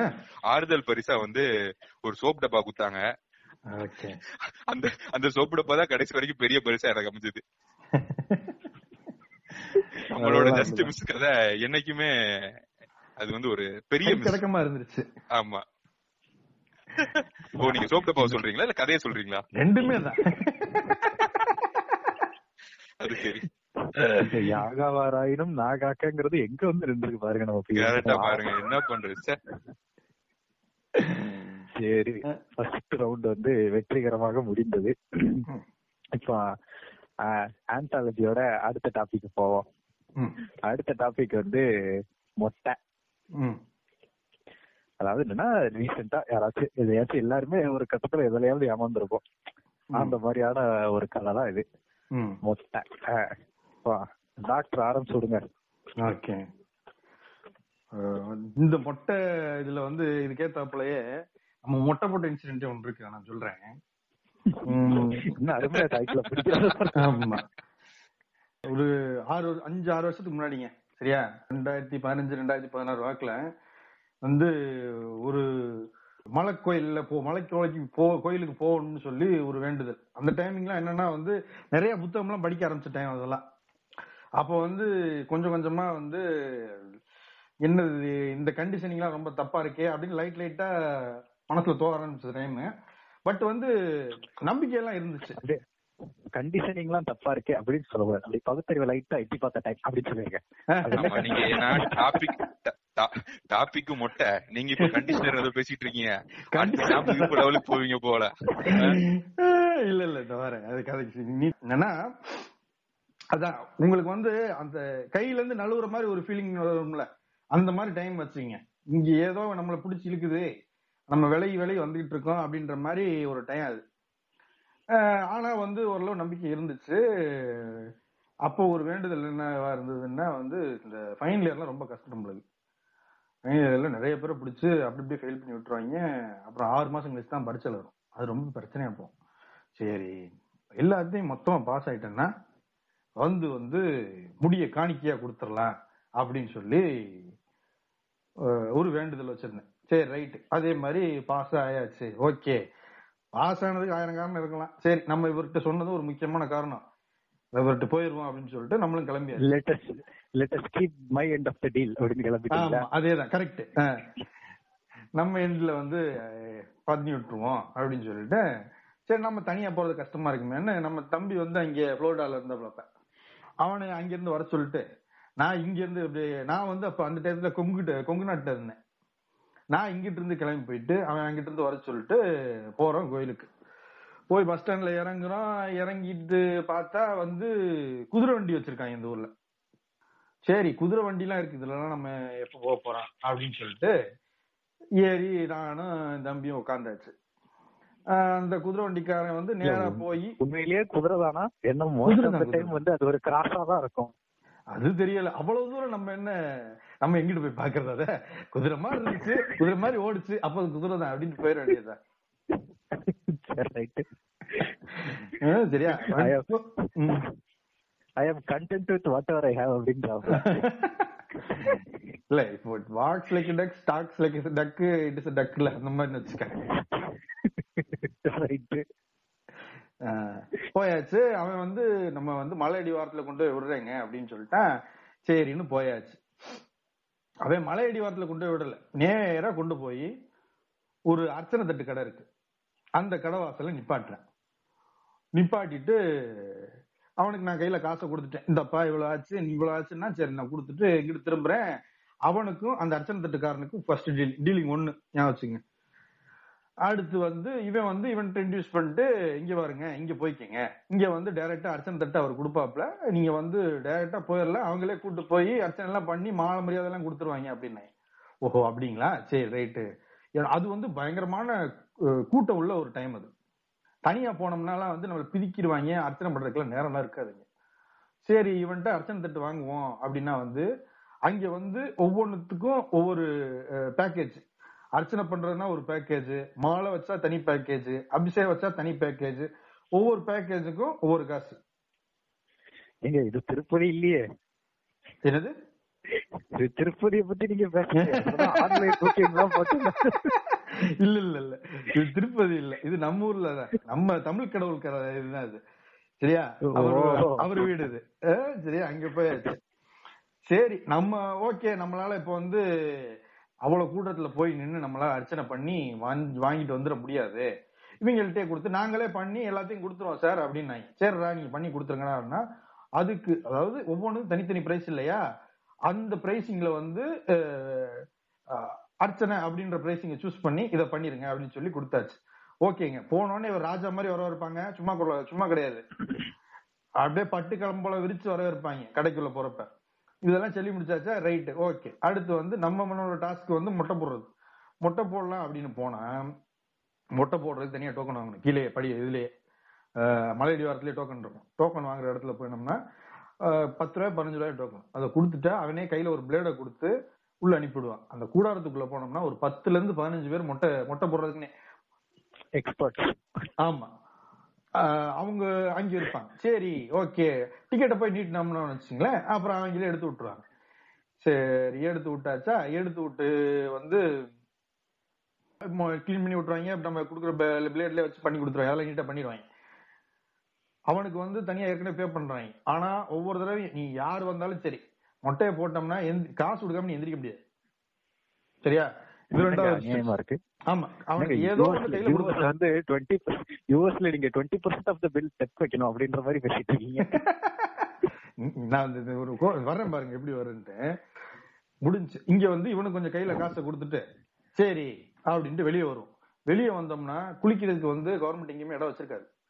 பிரைவேட்டா அங்கிங்க குளியல் ரூம்கள் தான் இருக்கும். அங்க போனோம்னா குளிக்கிறதுக்கு பத்து ரூபா பதினஞ்சு ரூபா வைப்பாங்க. அதாவது பதினஞ்சு ரூபா சாரி பத்து ரூபா இருபது ரூபான்னு நினைக்கிறேன். இருபது ரூபான்னா ரூம்குள்ள போய் குளிக்கலாம். பத்து ரூபான்னா ஒரு பெரிய தொட்டி இருக்கும். அதுல ஒரு பக்கெட்டை போட்டிருப்பேன். எடுத்து நீ பாட்டு போட்டு தலைக்கு ஷாம்பு கீம்பு எல்லாம் போய் வாங்கிட்டு வந்து தேய்ச்சி குளிச்சுட்டு நீ பாட்டு போலாம் மேல. சரி இங்க வந்து போட்டதுக்கு அப்புறம் ஷாம்புவா என்னங்க ரொம்ப வினோதமா பேசுறீங்க? பாருங்க நான் இல்லையா, முதல்ல அது பொடுகெல்லாம் வந்து நச நசன்னு இருக்கும். புதுசா இருக்கும். இல்ல நான் முதல்லயே சொன்னேன்ல. முதல்ல அவர் வந்து கண்டிஷனர்னாரு அதுக்கு முன்னாடி மொட்டைனாரு ஷாம்புன்றாரு இல்ல அது அது அது நீ நீ மொட்டை போட்டு குளிக்கிறப்ப நீ எதையாவது தலையில தேய்ச்சி குளிச்சு தான் ஆகணும் பாத்துக்க. அது ஒரு நர இருக்கும் மேல. அத நீ அந்த ரெசிடியூ எல்லாம் போறதுக்கு ஏதாச்சும் ஒண்ணு தேய்ச்சி குளிக்கணும். அங்கனக்குள்ள உனக்கு அதுதான் கிடைக்கும். சிக் ஷாம்பு தாங்க கிடைக்கும். எடுத்து தேய்ச்சி குளிச்சுட்டு போய்கிட்டே இருக்கணும். ஓகே இது முடிஞ்சுச்சு இது முடிஞ்சா அப்படியே நம்ம மேல ஏறுறோம் படியில படியில தான் ஏறணும்னு சொல்லிட்டு ஏறி ஆரம்பிச்சாச்சு. ஏறி போயாச்சு. மேல போறோம். மேல போனா கியூ இருக்குது. கியூல வந்து பாத்தீங்கன்னா கடுமையான கூட்டம். அங்க போனதுக்கு அப்புறம் வந்து நான் நம்ம வந்து நிறைய கோயில்களுக்கு பெருசா போனல ரீசெண்ட் டைம்ஸ்ல பெருசா போல. அங்க போய் பாக்குறோம் வந்து விலைக்கேத்த மாதிரி கியூ ஒவ்வொன்றும். இலவச கியூ ஒன்று இருக்கும். அதுல ஒரு ஆயிரம் பேர் நிப்பாங்க. அதுக்கடுத்து நூறு ரூபா கியூ ஒன்று இருக்கும். அதுல ஒரு நூறு பேர் நிப்பாங்க. அடுத்து ஐநூறு ரூபா கியூ ஒன்று இருக்கும். அதுல ஒரு பத்து பேர் பதினஞ்சு பேர் நிப்பாங்க. என்னடா இது? தனித்தனி காசுக்கு வந்து தனித்தனியா கூட்டு போறாங்களே அப்படின்னு சொல்லிட்டு பார்ப்போம். நம்மள்ட்ட பத்து பிசா கிடையாது. சரி நம்ம நின்னே போவோம்னு சொல்லி இது வந்து இந்த பணம் விளையாடுற இடங்கள் வந்து ஃபர்ஸ்ட் பாத்துங்க ஒன்னு அர்ச்சனை தட்டு. அடுத்து மொட்டை அடிக்கிற இடம். அடுத்து மூணாவது வந்து இங்க வந்த கியூ சரியா? கியூக்கு போறோம். கியூல வந்துட்டு நாம காசு இல்லாம தான் போனேன் உள்ள போனோம்னா போயாச்சு. ஆனா சைட்ல பார்த்தோம்னு வச்சுங்க ஐநூறு அச்சரை கூட்டு அவரு கையில ஒரு ஐநூறு ரூபாய் கொடுத்தீங்கன்னா ஐநூறுல ஆயிரம் ரூபாய் கையில கொடுத்தீங்கன்னா குடும்பத்தோட அவரே கூட்டு போயிட்டு மாலை மரியாதைலாம் செஞ்சு அனுப்பிடுவாப்ல ஆமா ஆமா சரியா? சாமி கிட்ட உங்களை கூட்டு போயிருவாப்ல கரெக்ட் நீங்க போய் பார்க்க வேண்டாம். சாமி கிட்ட உங்களை சொல்லுங்க. அதுதான் நம்ம சாமி கிட்ட போறதுக்கு பதிலா சாமியே கக்கத்துல கொண்டு வந்துருவாப்ல அவரு. சரி நம்மளுக்கு அதெல்லாம் ஒண்ணும் வாய்ப்பு இல்ல. நம்ம நிப்போம் அப்படின்னு சொல்லிட்டு ஒரு ரெண்டு மணி நேரம் நின்னு போறோம். போயிட்டு மேக்சிமம் அஞ்சு செகண்ட் தாங்க பார்க்க முடியுங்க சாமியை. அஞ்சு நிமிஷம் அஞ்சு செகண்டுக்கு மேல பார்க்க முடியாது. நிக்கிறோம் போயிட்டு இப்போ அப்படியே ஒரு தெய்வீக நிலையில நின்னுட்டு இருக்கான்.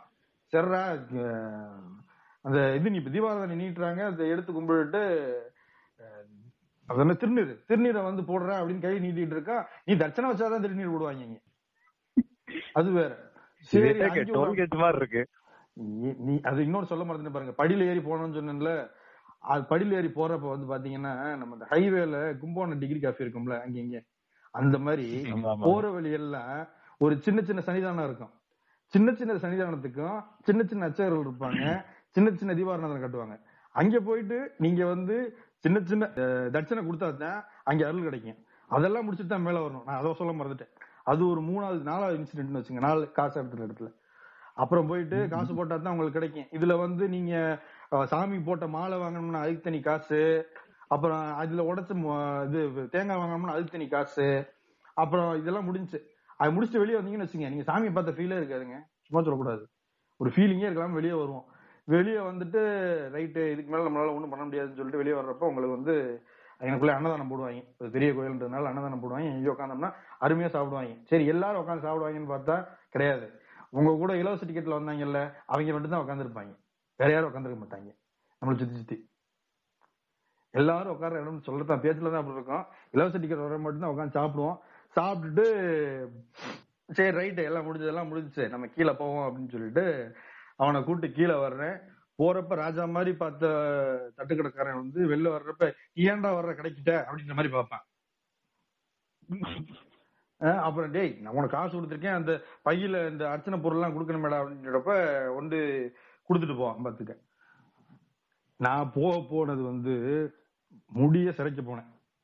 வேற எதுக்குமே போகல எனக்கு ஆன செலவு அன்னைக்கு கிட்டத்தட்ட வந்து எண்ணூறு ரூபா செலவாச்சு. போது வேற எதுவுமே பண்ணல நான். இது பார்க்க போனதுக்கு மட்டுமே இது. அப்புறம் தான் நான் ஒரு இதை பார்த்தேன். இங்க வந்து நான் வந்து சாமிக்காண்டி மொட்டையோட போனேன். இங்க சுத்தி இருக்கவங்க அந்த சாமி பேரை வச்சுட்டு வர்றவனுக்கெல்லாம் மொட்டை ஓடிட்டு இருக்காங்க சுத்தி சுத்தி. பயங்கரமான ட்விஸ்டா இருக்கே. இல்ல டாக்டர் வந்து ஏற்கனவே ஆந்தாலஜி அதுக்குள்ள ஒரு ஆந்தாலஜி என்ன இது சட்டைக்குள்ள சட்டை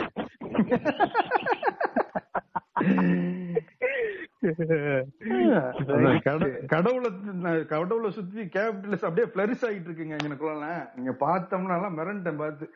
இந்த ரேஞ்சில இருக்கு. இல்ல எங்க இது நீங்க இப்படி கடவுளை வச்சுன்னு சொன்னதுனால நான் அந்த இடத்துல சொல்ல விரும்புறேன் எங்களுக்கு வந்து. பிராண்டிங்ல வந்து நல்லா கிளாஸ் கிளாஸ் இருக்கும். பிராண்டிங் ஒரு சப்ஜெக்ட் இருக்கும். அதுல வந்து எப்படி பிராண்ட் ஃபார்ம் பண்ணுவாங்க இதெல்லாம் நடத்துவாங்க. அதுல எங்க வாத்தியார் வந்து மொதல் கிளாஸ்ல சொன்னாரு நீ ஒரு விஷயத்த பிராண்ட் பண்றதுக்கு அது இருக்கணும்னே அவசியம் இல்ல. உலகத்துக்கு பெரிய பிராண்ட் ரெண்டு இருக்கு அப்படின்னாரு. என்னது அப்படின்னாரு? நாங்க எல்லாரும் யோசிச்சோம் என்னன்னு தெரியல. உடனே அவர் சொன்னாரு மொதல் பிராண்ட் வந்து காட் ரெண்டாவது பிராண்ட் வந்து அம்மா அப்படின்னாரு. ரெண்டாவது என்னது? ஏன்னா அம்மா. ஓகே. Okay okay okay. இந்த ரெண்டுக்குமே வந்து இந்த பிராண்ட வச்சுட்டு நீங்க என்னனாலும் பண்ணலாம்ன்ற மாதிரியான பிராண்ட் இந்த ரெண்டும். அவ்வளவு சீக்கிரத்துல நீங்க இந்த ரெண்டை நீங்க எடுக்கவே முடியாது. என்ன பயங்கரமா பிசினஸ் கேஸ்ல வெறித்தனமா நடத்துறாங்க. இல்ல எங்க நல்ல காலத்துல படிச்சுட்டா அதனால வந்து கேஸ் எல்லாம் பயங்கரமா இருக்கும்.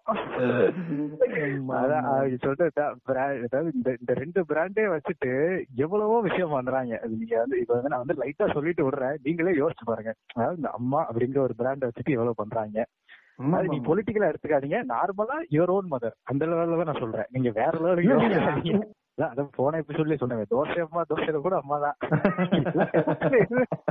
அது வந்து ஒரு பயங்கரமான பிராண்ட் கடவுளுக்கு அப்புறம் பயங்கரமான பிராண்ட் வந்து மதர் அந்த மதரை யூஸ் பண்ணி எவ்வளவோ ப்ராடக்ட் வித்துக்கிட்டு இருக்காங்க. சொல்லக்கூடாது. இல்ல இப்பதான் வீட்டுல குழந்தை பிறந்துச்சு அப்பதான் தெரிஞ்சு மதர் ப்ராடக்ட்ஸ் எல்லாம் எந்த லெவலுக்கு பிசினஸ் போய்கிட்டு இருக்குன்னு சும்மா அப்படிலாம் அஃபோர்ட் பண்ணிருக்க முடியாது. பயங்கரமான எல்லாமே பயங்கரமான காஸ்ட்லி உண்மைதான். சரி ரைட்டு நல்ல செம்மையா மொட்டை எடுத்தாப்ல பிஎம் நீங்க ஆரம்பிங்க மொட்டை? இல்ல மொட்டை மொட்டை ஆக்சுவலா டாபிக்கும் சரி. இல்ல மொட்டை நம்ம இன் ஜென்ரலா சொன்னோம்னா அது வந்து ஒரு பணம் சம்பந்தப்பட்ட ஒரு விஷயம் தான் இல்லையா ஏன் மொட்டை வந்து ஒரு ஒரு பெக்கூலியர் மொட்டை. ஒரே ஈவெண்ட்ல. எனக்கு ஒருத்தங்க மொட்டை அடிச்சாங்க நான் இன்னொருத்தங்களுக்கு மொட்டை அடிச்சேன். மியூச்சுவல் முட்டை. ஓ இது பேர் மியூச்சுவல் மொட்டையா? நல்லா இருக்கு ஏய், சொல்லுங்க, சொல்லுங்க. அஹ் போன போன கதை நமக்கு ஸ்கூல்ல அமைஞ்சது இந்த கதை காலேஜ்ல அமைஞ்சிருக்கு. சரி. காலேஜ்ல வந்து இந்த பேசிக்கா சொல்லுவாங்க leader is the one who takes responsibility in shoulder அப்படின்னு. இங்கிலீஷ்ல சொல்லுவாங்க. அதோட தமிழாக்கம் என்னன்னா யாரால நிறைய அடி தாங்க முடியுமோ அவன் தலைவன் ஆயிருவான் யாரு வந்து பாபு கண்ணு முன்னாடி வந்து பாபு. இல்ல நீங்க சொன்னாலும் சொல்லாட்டி ஸ்னேக் பாபு தான். அது வந்து அந்த மாதிரி தேர்ந்தெடுக்கப்பட்டு ஒரு மனதாக தேர்ந்தெடுக்கப்பட்டு காலேஜ் காலங்கள்ல அந்த ஃபைனல் இயர்ல அந்த சிம்போசியம் அப்படின்னு ஒரு கான்செப்ட் நடக்கும். அதாவது வந்து நீங்க வந்து உங்க காலேஜ் பேசிக்கா இதுவும் காலேஜ கட்டடிக்கிறதுக்கு ஒரு வழிதான் வச்சுக்கோங்களேன். அதுல வந்து என்னங்க எங்கிட்டு போனா எப்படி போனாலும் சாப்பிடுற இடம் வந்துரும்லங்கிற மாதிரி. இதுவும் ஒரு காலேஜ் கட்டடிக்கிற வழி. இதுவும் ஒரு கிளாஸ் ம். கட்டடிக்கிறதுக்கான வழி அப்படின்னு அதே மாதிரிதான். சோ அப்படி இருக்கிறப்போ அந்த சிம்போசியம் நடக்குது. நம்ம அது வரைக்கும் பயங்கரமா பினான்சஸோட ஹேண்டில் பண்ணதே கிடையாது. நமக்கு உச்சபட்சமா கொடுத்த பாக்கெட் மணி முந்நூறு ரூபாய் வீட்ல. அதுக்கு மேல நம்ம பாக்கெட் மணிக்கு நமக்கு வழி கிடையாது.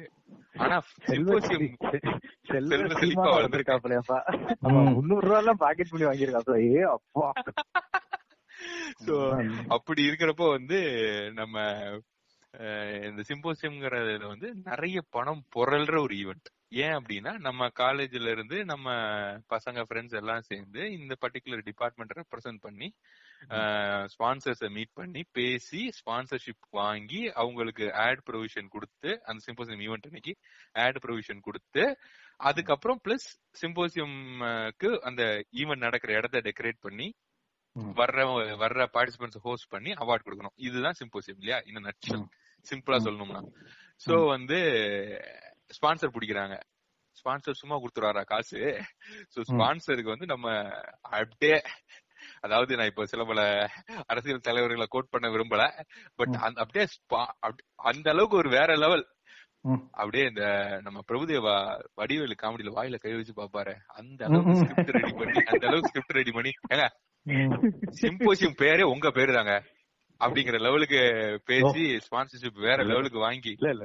இந்த பாத்தீங்களா? இங்க இருங்க. இந்த இடத்துல ஒரு முக்கியமான விஷயம் சொல்றேன். இங்க வந்து பிஎம் வந்து இன்ஜினியரிங் படிச்சனால அப்படி. இதே நாங்க வந்து இந்த எம்பிஏ எல்லாம் பண்ணிக்கலாம் நாங்க எல்லாம் ஸ்பான்சர் போகும்போது platinum sponsor gold sponsor silver sponsor அப்படின்னு பேர் அப்படி பேக்கேஜா பிரிச்சு கோல்டு ஸ்பான்சர்னா அவரோட பேரை ஸ்டேஜ்ல அடிப்போம். சில்வர் ஸ்பான்சர்னா பேனர்ல அடிப்போம். மத்தவங்க எல்லாம் நோட் பேம்ப்ளெட்ல அடிப்போம். உங்களோட பிராண்டுக்கு இவ்வளவு விசிபிலிட்டி இருக்கு அப்படின்னு சொல்லி நாங்க ஸ்பான்சர்ஷிப் வாங்குவோம். தனித்தனியா பிரிச்சு வைக்கிறீங்கல்ல? அவர் இல்ல அதான் அதான். அந்த குழந்தைய நீங்க தாங்கன்ற ரேஞ்சில அவர் பேசியிருக்காப்லங்க இல்ல அதான் மேனேஜர் சொல்றத பார்த்தா அப்படி ஸ்பான்சர் கொடுக்கலாம் அவனை குனி வச்சு அடிப்போம் அப்படிங்கிற லெவலுக்கு இருந்துச்சு. எவ்வளவு பெரிய திறமை தெரியுமாங்க ஸ்பான்சர்ஷிப் வாங்கினவங்க எல்லாம் பெரிய பெரிய வேலையில ஆவே. இருக்காங்க இப்போ. நான் ஒரு உண்மையிலேயே கையில இருந்து ஒரு ரொம்ப- அஞ்சு ரூபா வாங்கிட முடியுமா நீ? அப்படின்ற மாதிரிதான் அது. சீரியஸாவே அதாவது வந்து நாங்களும் எதிர்பார்க்காத அளவுக்கு எங்களுக்கு ஸ்பான்சர்ஷிப் வந்துச்சு அந்த டைம்ல சோ எதிர்பார்க்கவே இல்ல. நல்ல ஹார்ட் ஒர்க் பண்ணி நிறைய ஸ்பான்சர்ஸ் வாங்கினாங்க. அப்படி வாங்கின ஸ்பான்சர் அமௌண்ட்டை நம்ம சின்ன வயசுல இருந்தே நம்ம வளர்ந்த விதமும் என்னன்னு தெரியல. பொதுவாவே நமக்கு இந்த சங்கர் படங்கள்னா ஒரு பெரிய பெரிய அபிப்பிராயம் உண்டு. அதாவது வந்து அவர் வந்து எப்படின்னா என்ன சொல்றது? பஸ்ல போறது கூட கண்ணாடி பஸ்ல தான் போவாரு. சோ அந்த மாதிரி அது ஒரு ஒரு நார்மல் ஈவெண்ட் கூட அதான் ஒரு ஒரு ஒரு டிராபிக் போலீஸ் வந்து மடக்குனாருனாலும் பிஎம்டபிள்யூ தான் மடக்குவாரு. BMW தான் மடக்குவாரு. மடக்க மாட்டாரு. மடக்க மாட்டாரு. அதாவது ஜென்ரலா ஒரு ரோட்ல டிராபிக் இருக்குனாலும் அவர் வந்து மவுண்ட் ரோட தான் காட்டுவாரு. அந்த மாதிரி எல்லாமே வந்து இல்ல கலாய்க்கலங்க நீங்க சீரியஸாவே யோசிச்சு பாத்தீங்கன்னா ஆமா. அதான் உண்மை. ஆமா. அந்த மாதிரி நம்ம வந்து எல்லாத்தையும் அப்படியே பார்த்து பார்த்து அப்படியே நாட்டி நரம்பெல்லாம் பிரம்மாண்டம் ஊறி போனதுனால. அப்படியே சங்கர் படத்துல வர்ற அளவுக்கு ஒரு இப்படி இப்படி பண்ணணும் டெக்கரேஷன் சொல்லி. ஒரு டெக்கரேஷன் குரூப்பை கண்டுபிடிச்சு அவன் அதாவது என் ஃப்ரெண்ட் ஒருத்தர் ரெஃபர் பண்ணாரு அந்த டெக்கரேஷன் குரூப்ட பேசி அவரும் இப்படி பண்ணிடலாம் அப்படி பண்ணிடலாம் அதாவது. டெக்கரேஷன் என்ன பண்ண போறாரு இல்ல என்ன பண்ணிருக்காரு அப்படின்னே தெரியாம அவர் வாயால சொன்னதை நம்பி. அன்னைய டேட்டுக்கு நாங்க நடத்தின டேட்டுக்கு ஒன் லேக் அண்ட் அபோ. டெக்கரேஷனுக்கு மட்டும் ஸ்பெண்ட் பண்ற ஒரு ஈவெண்ட் எங்கேயுமே இருந்திருக்காது அதாவது எங்க எங்க சர்க்கிள்ல நடக்கிற ம். நம்ம வந்து நம்ம சங்கர் மாதிரி பண்ணணும்டா அப்படிங்கிற ஒரு இன்டென்ஷன்ல ஒரு ஒரு தீம் ஒண்ணு வச்சிருந்தோம் டோட்டல் ஈவெண்ட்டுக்கும் கோ கிரீன் அப்படின்னு சொல்லிட்டு.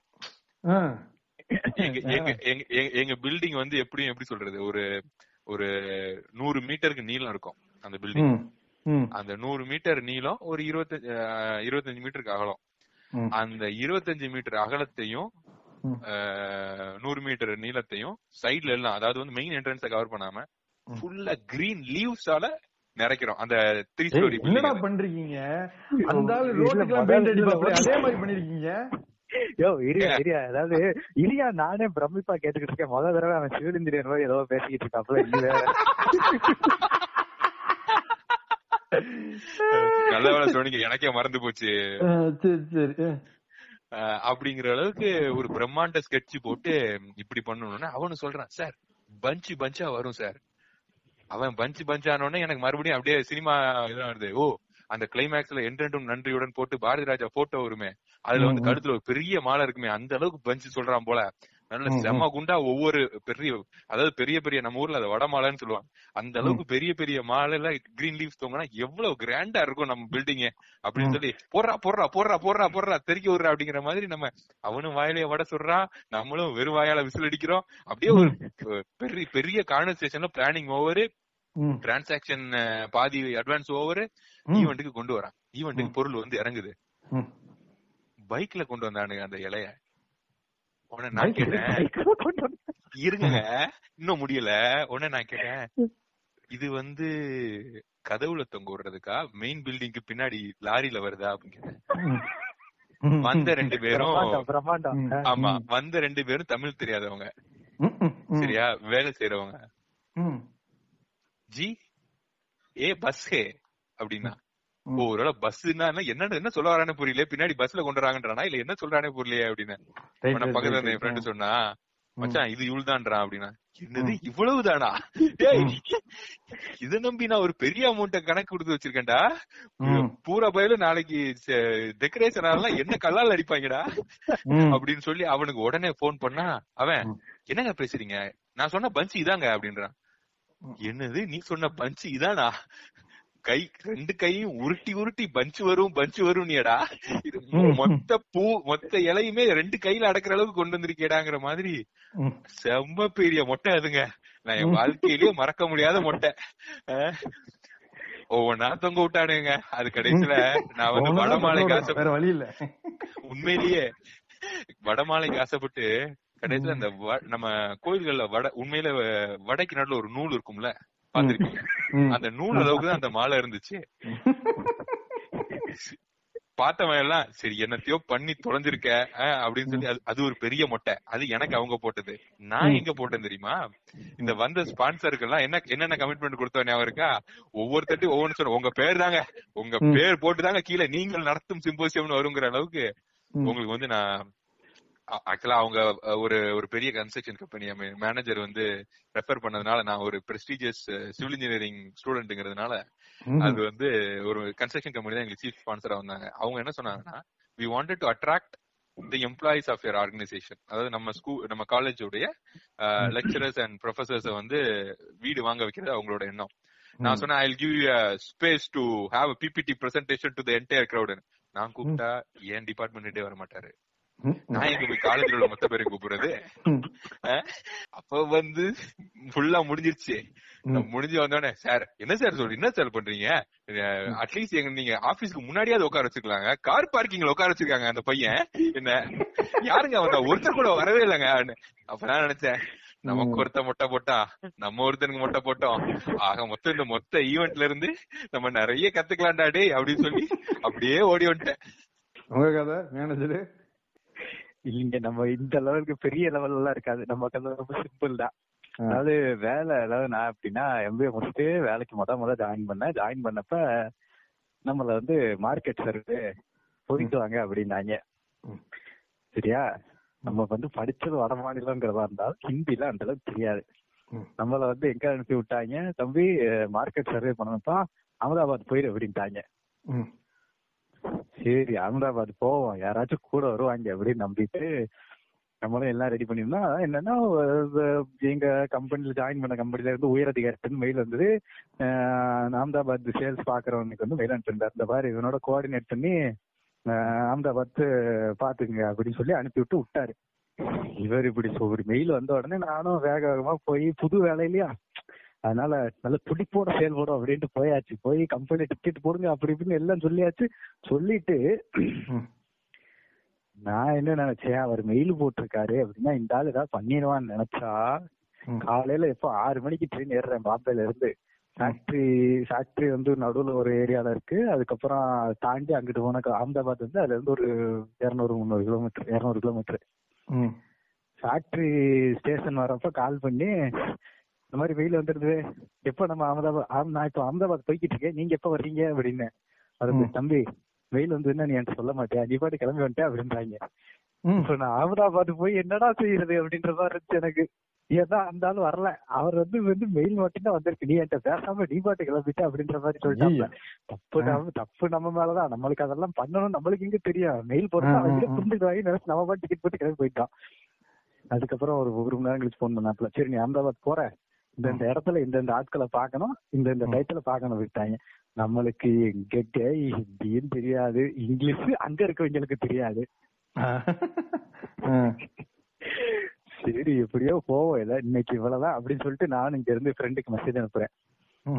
இது சொல்லணும். அப்படின்னா ஹிந்தில எப்படி சொல்லணும்? இது சொல்லணும். அப்படின்னா ஹிந்தில எப்படி சொல்லணும்? அது இங்கிலீஷ்ல எழுதி எனக்கு அனுப்புது. என் ஃப்ரெண்டு இப்படி இப்படி சொல்லணும். இப்படி இப்படி சொல்லணும் அப்படின்ட்டு. Right okay.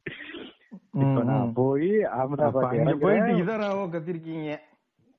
ஆமா ஆமா ஆமா நீங்க வேற அதெல்லாம் பயங்கரமான எக்ஸ்பீரியன்ஸ் அங்கிட்டு போய் நான் அகமதாபாத் இறங்குறேன். இறங்குனதுக்கு அப்புறம் என்ன பண்ணணும்னு எனக்கு தெரியல. சுத்தி வழக்கமா எல்லாரும் பண்றதுதான் பண்ணாங்க. கட கட கடன்னு ஒரு இருபது ஐம்பது ஆட்டோக்காரங்க சுத்தி வந்துட்டு சார் ஹோட்டல் பிச்சிருவாங்க சும்மா சொல்லக்கூடாது. இதுல கொடுமை என்னன்னா இது வந்து ஒரு ரெண்டாயிரத்தி பதினஞ்சு டைம் ஜியோ எல்லாம் வரல அப்படி இன்டர்நெட் எல்லாம் படு மொக்க. போன் அதை விட ரொம்ப மொக்கையா இருக்கும். இப்ப உள்ள போன் வரலாம் கிடையாது. அதெல்லாம் இப்படி கூகுள் பண்ணோம்னா நம்மளுக்கு அந்த நேரத்துல கூகுள்ல எங்க கூகுள் என்ன பண்ண வட்டம் போட்டு வட்டம் போட்டு வர்றதுக்குள்ள நீ ஊருக்கே போய் சேர்ந்துடலாம். ஆமா அந்த வட்டம் போட்டுக்கிட்டே இருக்கும். நானும் சரி என்ன பண்ணேன் டிரைவர் ஃபோன் பண்ணி எந்த இடத்துலங்க தங்க ஏதாவது சொல்லுங்க அப்படின்ற உடனே அவர் வந்து ஒரு ஏரியா சொன்னாப்புல இந்த ஏரியா போகுனாரு அந்த ஏரியால ஒரு ஹோட்டல் ம். சரி இன்னைக்கு ஆட்டோக்காரன் மேல பாரத்தை போட்டு கிளம்பிருன்ட்டு ஒருத்தனை புடிச்சு இந்த ஏரியா. போனோம் அப்படின்னு அந்த ஏரியா பேர் தான் சொல்றேன் போகணும் வரணும் அங்க ஒரு ஹோட்டல் போனோம் எதுவுமே இல்ல ஏரியா. பேர் மட்டும் எது கேட்டாலும் ஏரியா பேரு. எங்க போனோம் ஏரியா பேரு. ஏரியா பேரு. அங்க எங்க போனோம் ஏரியா பேரு. அப்படியே தான் போய்கிட்டு இருந்து அவனே கொண்டு போய் ரேண்டமா ஒரு ஹோட்டல்ல விட்டா. அப்புறம் நான் உள்ள போய் உட்காந்துட்டேன். ஹோட்டல் ரேட் என்னன்னு பாக்குறேன். அது ஒரு அமௌண்ட் இருக்கு. சொல்லையா ரெண்டாயிரத்தி ஐநூறு மூவாயிரம் ரூபாய் அப்படின்றாங்க. அது வந்து ஒரு நார்மலான விஷயம் தான் இருந்தாலும் ஏன்னா கம்பெனி ஸ்பான்சர் பாத்தீங்களா கம்பெனி ஸ்பான்சர். வரைக்கும் அது நார்மலான விஷயம் தான் இருந்தாலும் நம்மளுக்கு வந்து பீதி ஆகுது. என்னடா இவ்வளவு சொல்றாங்களே இவ்வளவு சொல்றாங்களே அப்படின்ட்டு. ஏன்னா நம்ம. வந்து நூறுகள்லயே தான் ஸ்டே பண்ணிருக்கோம் இருநூறு. ரூபாய் ரூம் ரெண்ட் அப்படின்னா இருநூறு ரூபாய் அப்படின்னு பார்த்த காலங்கள்லாம் இருக்கு. ஆமா, ஆமா. ரெண்டாயிரத்தி ஐநூறு ரூபா போடுறாங்க நான் பீதியில சரி உட்கார்ந்து உள்ள போய் உட்கார்ந்து ரூம்குள்ள போயாச்சு. போனதுக்கு அப்புறம் என்ன பீதினா ஏதாச்சும் ஆச்சுன்னா யார்கிட்ட என்னன்னு போய் சொல்ல வாச தெரியலையே அப்படின்ற ஒரு பீதியில உட்காந்துருக்கேன் முக்கியமான இதுல முக்கியமான மேட்டர் என்னன்னா முதல்ல இறங்கின உடனே நான் இப்ப சொல்றேன் ஹிந்தி ஹிந்தி தெரியல அப்படின்ட்டு. உடனே நீங்க எல்லாரும் நினைச்சிருப்பீங்க அகமதாபாத்ல இறங்கின உடனே எல்லாரும் அப்படியே ஹிந்தில பொழிஞ்சிருப்பாங்க. இவருக்கு ஹிந்தி தெரியாம இருந்திருவாங்க கிடையாது. அங்கதான் ஒரு ட்விஸ்ட் வச்சிருக்காங்க. நான் இறங்குற ஸ்டேஷன்ல எல்லாரும் குஜராத்தில என்கிட்ட பேசுறாங்க. ஏன்னா, டிஃபிகல்ட்டி லெவல் அடுத்து ஏறிக்கிட்டே போகுது ஒவ்வொரு தடவையும். நான் ஹிந்திக்கே இங்க கஷ்டப்பட்டுக்கிட்டு இருக்கேன். நீ என்னடா குஜராத்தில பேசிக்கிட்டு இருக்கீங்க அப்படின்னு நினைச்சேன். அப்புறம் அதுலயுமே ஹிந்தி தெரிஞ்சவங்க ரொம்ப கம்மி தான் அதுல ஹிந்தி தெரிஞ்ச ஆட்களை புடிச்சு அதுக்கப்புறம் தான் போச்சு. சரி ரைட்டு. இது ஒண்ணுமே புரியல. இதுல ஒரு வார்த்தை புரியுது. சரி நம்ம இதே சூஸ் பண்ணுவோம் அப்படிங்கிற மாதிரியான நிலைமை தான் அது.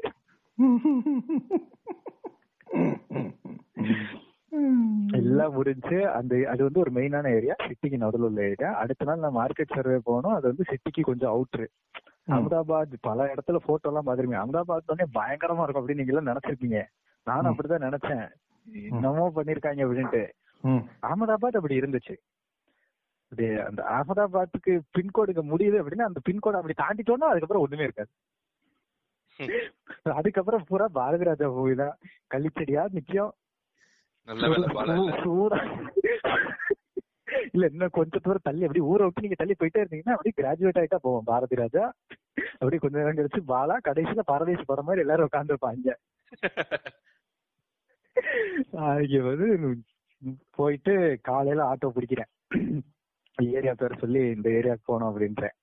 முதல்ல உள்ள ஆட்டோக்காரன் பூரா குஜராத்தில பேசினா எனக்கு ஒண்ணுமே புரியல. அவனும் எதுவும் அவன் பேசினா அவனும் புரியல நான் பேசுறதும் புரியல அப்புறம் அவன் போயிட்டான். இவன் கூட எல்லாம் வியாபாரம் பார்க்க முடியாது அப்படின்ட்டு. அப்புறம் இன்னொருத்தன் வந்தான். அவனுக்கு கொஞ்சம் ஹிந்தி கொஞ்சம் ஓரளவுக்கு தெரிஞ்சிருச்சு அவனும் சொன்னான் இப்படி இப்படி இந்த இடத்துக்கு போனோம் அப்படின்னு. நான் சரி அப்படின்ட்டு ஏறி போயாச்சு. நான் இருந்த இடத்துல இருந்து ஒரு அஞ்சு கிலோமீட்டர் ஆறு கிலோமீட்டர் அந்த ஏரியா. அவனுக்கு நான் இந்த ஏரியா ஏரியான்னு சொல்றேன். அவனுக்கு அது எந்த ஏரியா அவனுக்கு அந்த ஏரியா தெரியும் தம்பி. ஏரியால எங்க அப்படின்டா நான் நேத்து மெயின்டைன் பண்ண அதேதான் அந்த ஏரியா பேரையே சொல்லிட்டு உட்காந்துருக்கேன் ஏன்னா எனக்கு எதுவும் தெரியாது.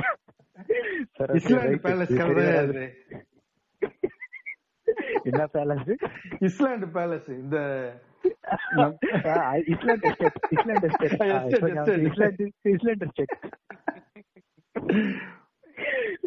உடனே அதுக்கப்புறம் சரி இது சரிப்பட்டு வராது. நம்மளுக்கு நான் ஃபோன் பண்றேன். யார மீட் பண்ண சர்வேக்கு மீட் பண்ணுமோ அவன் ஃபோன் நம்பரை கொடுக்குறேன். ஃபோன் பண்ணி அவனுக்கு ஃபோன் பண்ணி எனக்கு தெரிஞ்ச அரகுற ஹிந்தில அவனுக்கு வழி சொல்லுங்க அப்படின்னு புரிய வச்சு ஆட்டோக்காரத்தை கொடுத்து அவங்க ரெண்டு பேரும் குஜராத்ல சரளமா பேசி போற ஏரியா கொண்டு போய் நிப்பாட்டாங்க. அப்பா அப்படின்னு இருந்துச்சு இறங்கினேன். இறங்கின உடனே அவன் கேட்டான். வாபஸ் ஜாவோகே அப்படின்னா வாபஸ் ஜாவோகே. திரும்பி போவான்னு கேக்குறான். அந்த அளவுக்கு நம்மளுக்கு புரிஞ்சது. திரும்பி போதான்னு கேக்குறான். ஆமா அப்படின்னு. வெயிட் கரெக்டாவும் அப்படின்னா சரி ரைட் சந்தோஷம் வெயிட் பண்ணு அப்படின்னு சொல்லிட்டு நானும் போயிட்டேன். இதுல எந்த இடத்துல என்ன தப்பு பண்ணிட்டேன்னா வெயிட் பண்ணா எவ்வளவு ஆகும் அதெல்லாம் நான் கேட்கல அங்கதான் ட்விஸ்ட் அங்கதான் டிஸ்ட் வச்சாங்க. இறங்கி நானும் உள்ள போயிட்டு ஒரு பத்து பத்து நிமிஷம் பேசி திருப்பி வந்து ஆ போ அப்படின்னா எங்க போனோம்னா ஹோட்டல் ஹோட்டல்ல கொண்டு போய் விட்டான். விட்ட உடனே இறங்கிட்டு அஹ், கிட்டா அப்படின்னு எவ்வளவு அப்படின்ற உடனே அவன் வந்து தௌசண்ட் ருபீஸ் ஆயிரம் ரூபாய் வாங்கினான் ஹசார் ரூபாய் அப்படின்னா ஆயிரம் ரூபாயா? ரூமே ரெண்டாயிரம் ரூபாய்க்கு தான் போட்டேன். நீ ஐம்பது பர்சன்ட்ல சார்ஜ் கேட்டு பன்னெண்டு கிலோமீட்டருக்கு அப்படின்னு இருக்குது.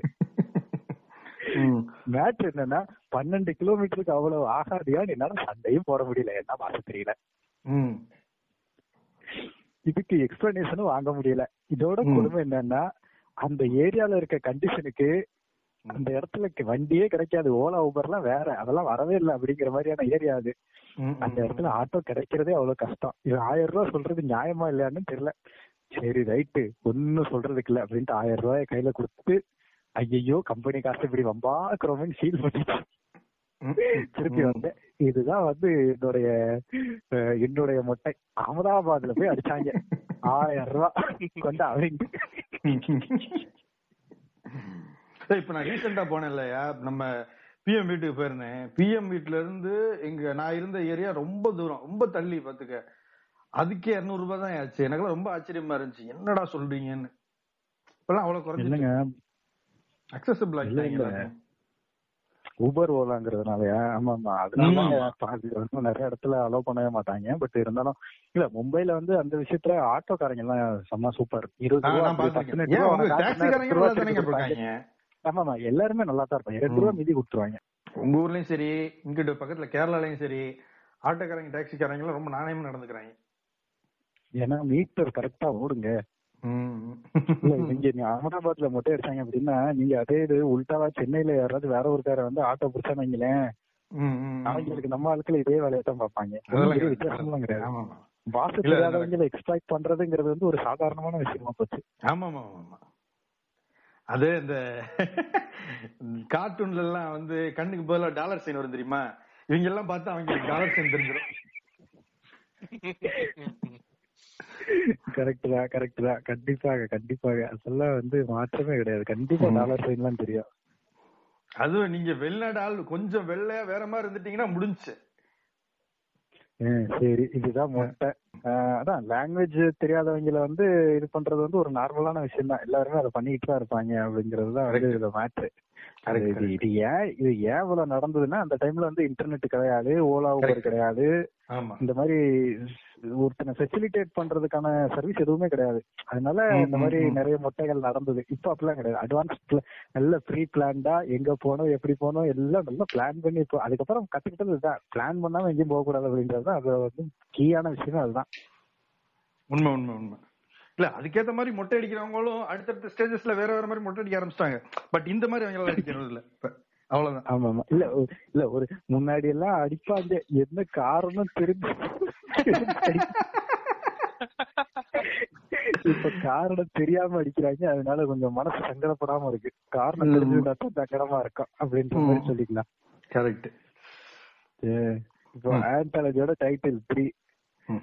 They don't know what we know ஓகேவா இதுதான் நாங்க பேர் வச்சிருக்கோம். அதாவது எங்களுக்கு ஒரு விஷயம் தெரியுங்கிறது முன்னாடி இருக்கவனுக்கு தெரியாது. அதனால. நடந்த சிக்கல்கள் வந்து சிக்கல்களோ ஏதோ ஒண்ணு அதை பத்தி இப்ப நம்ம பேசுறோம்.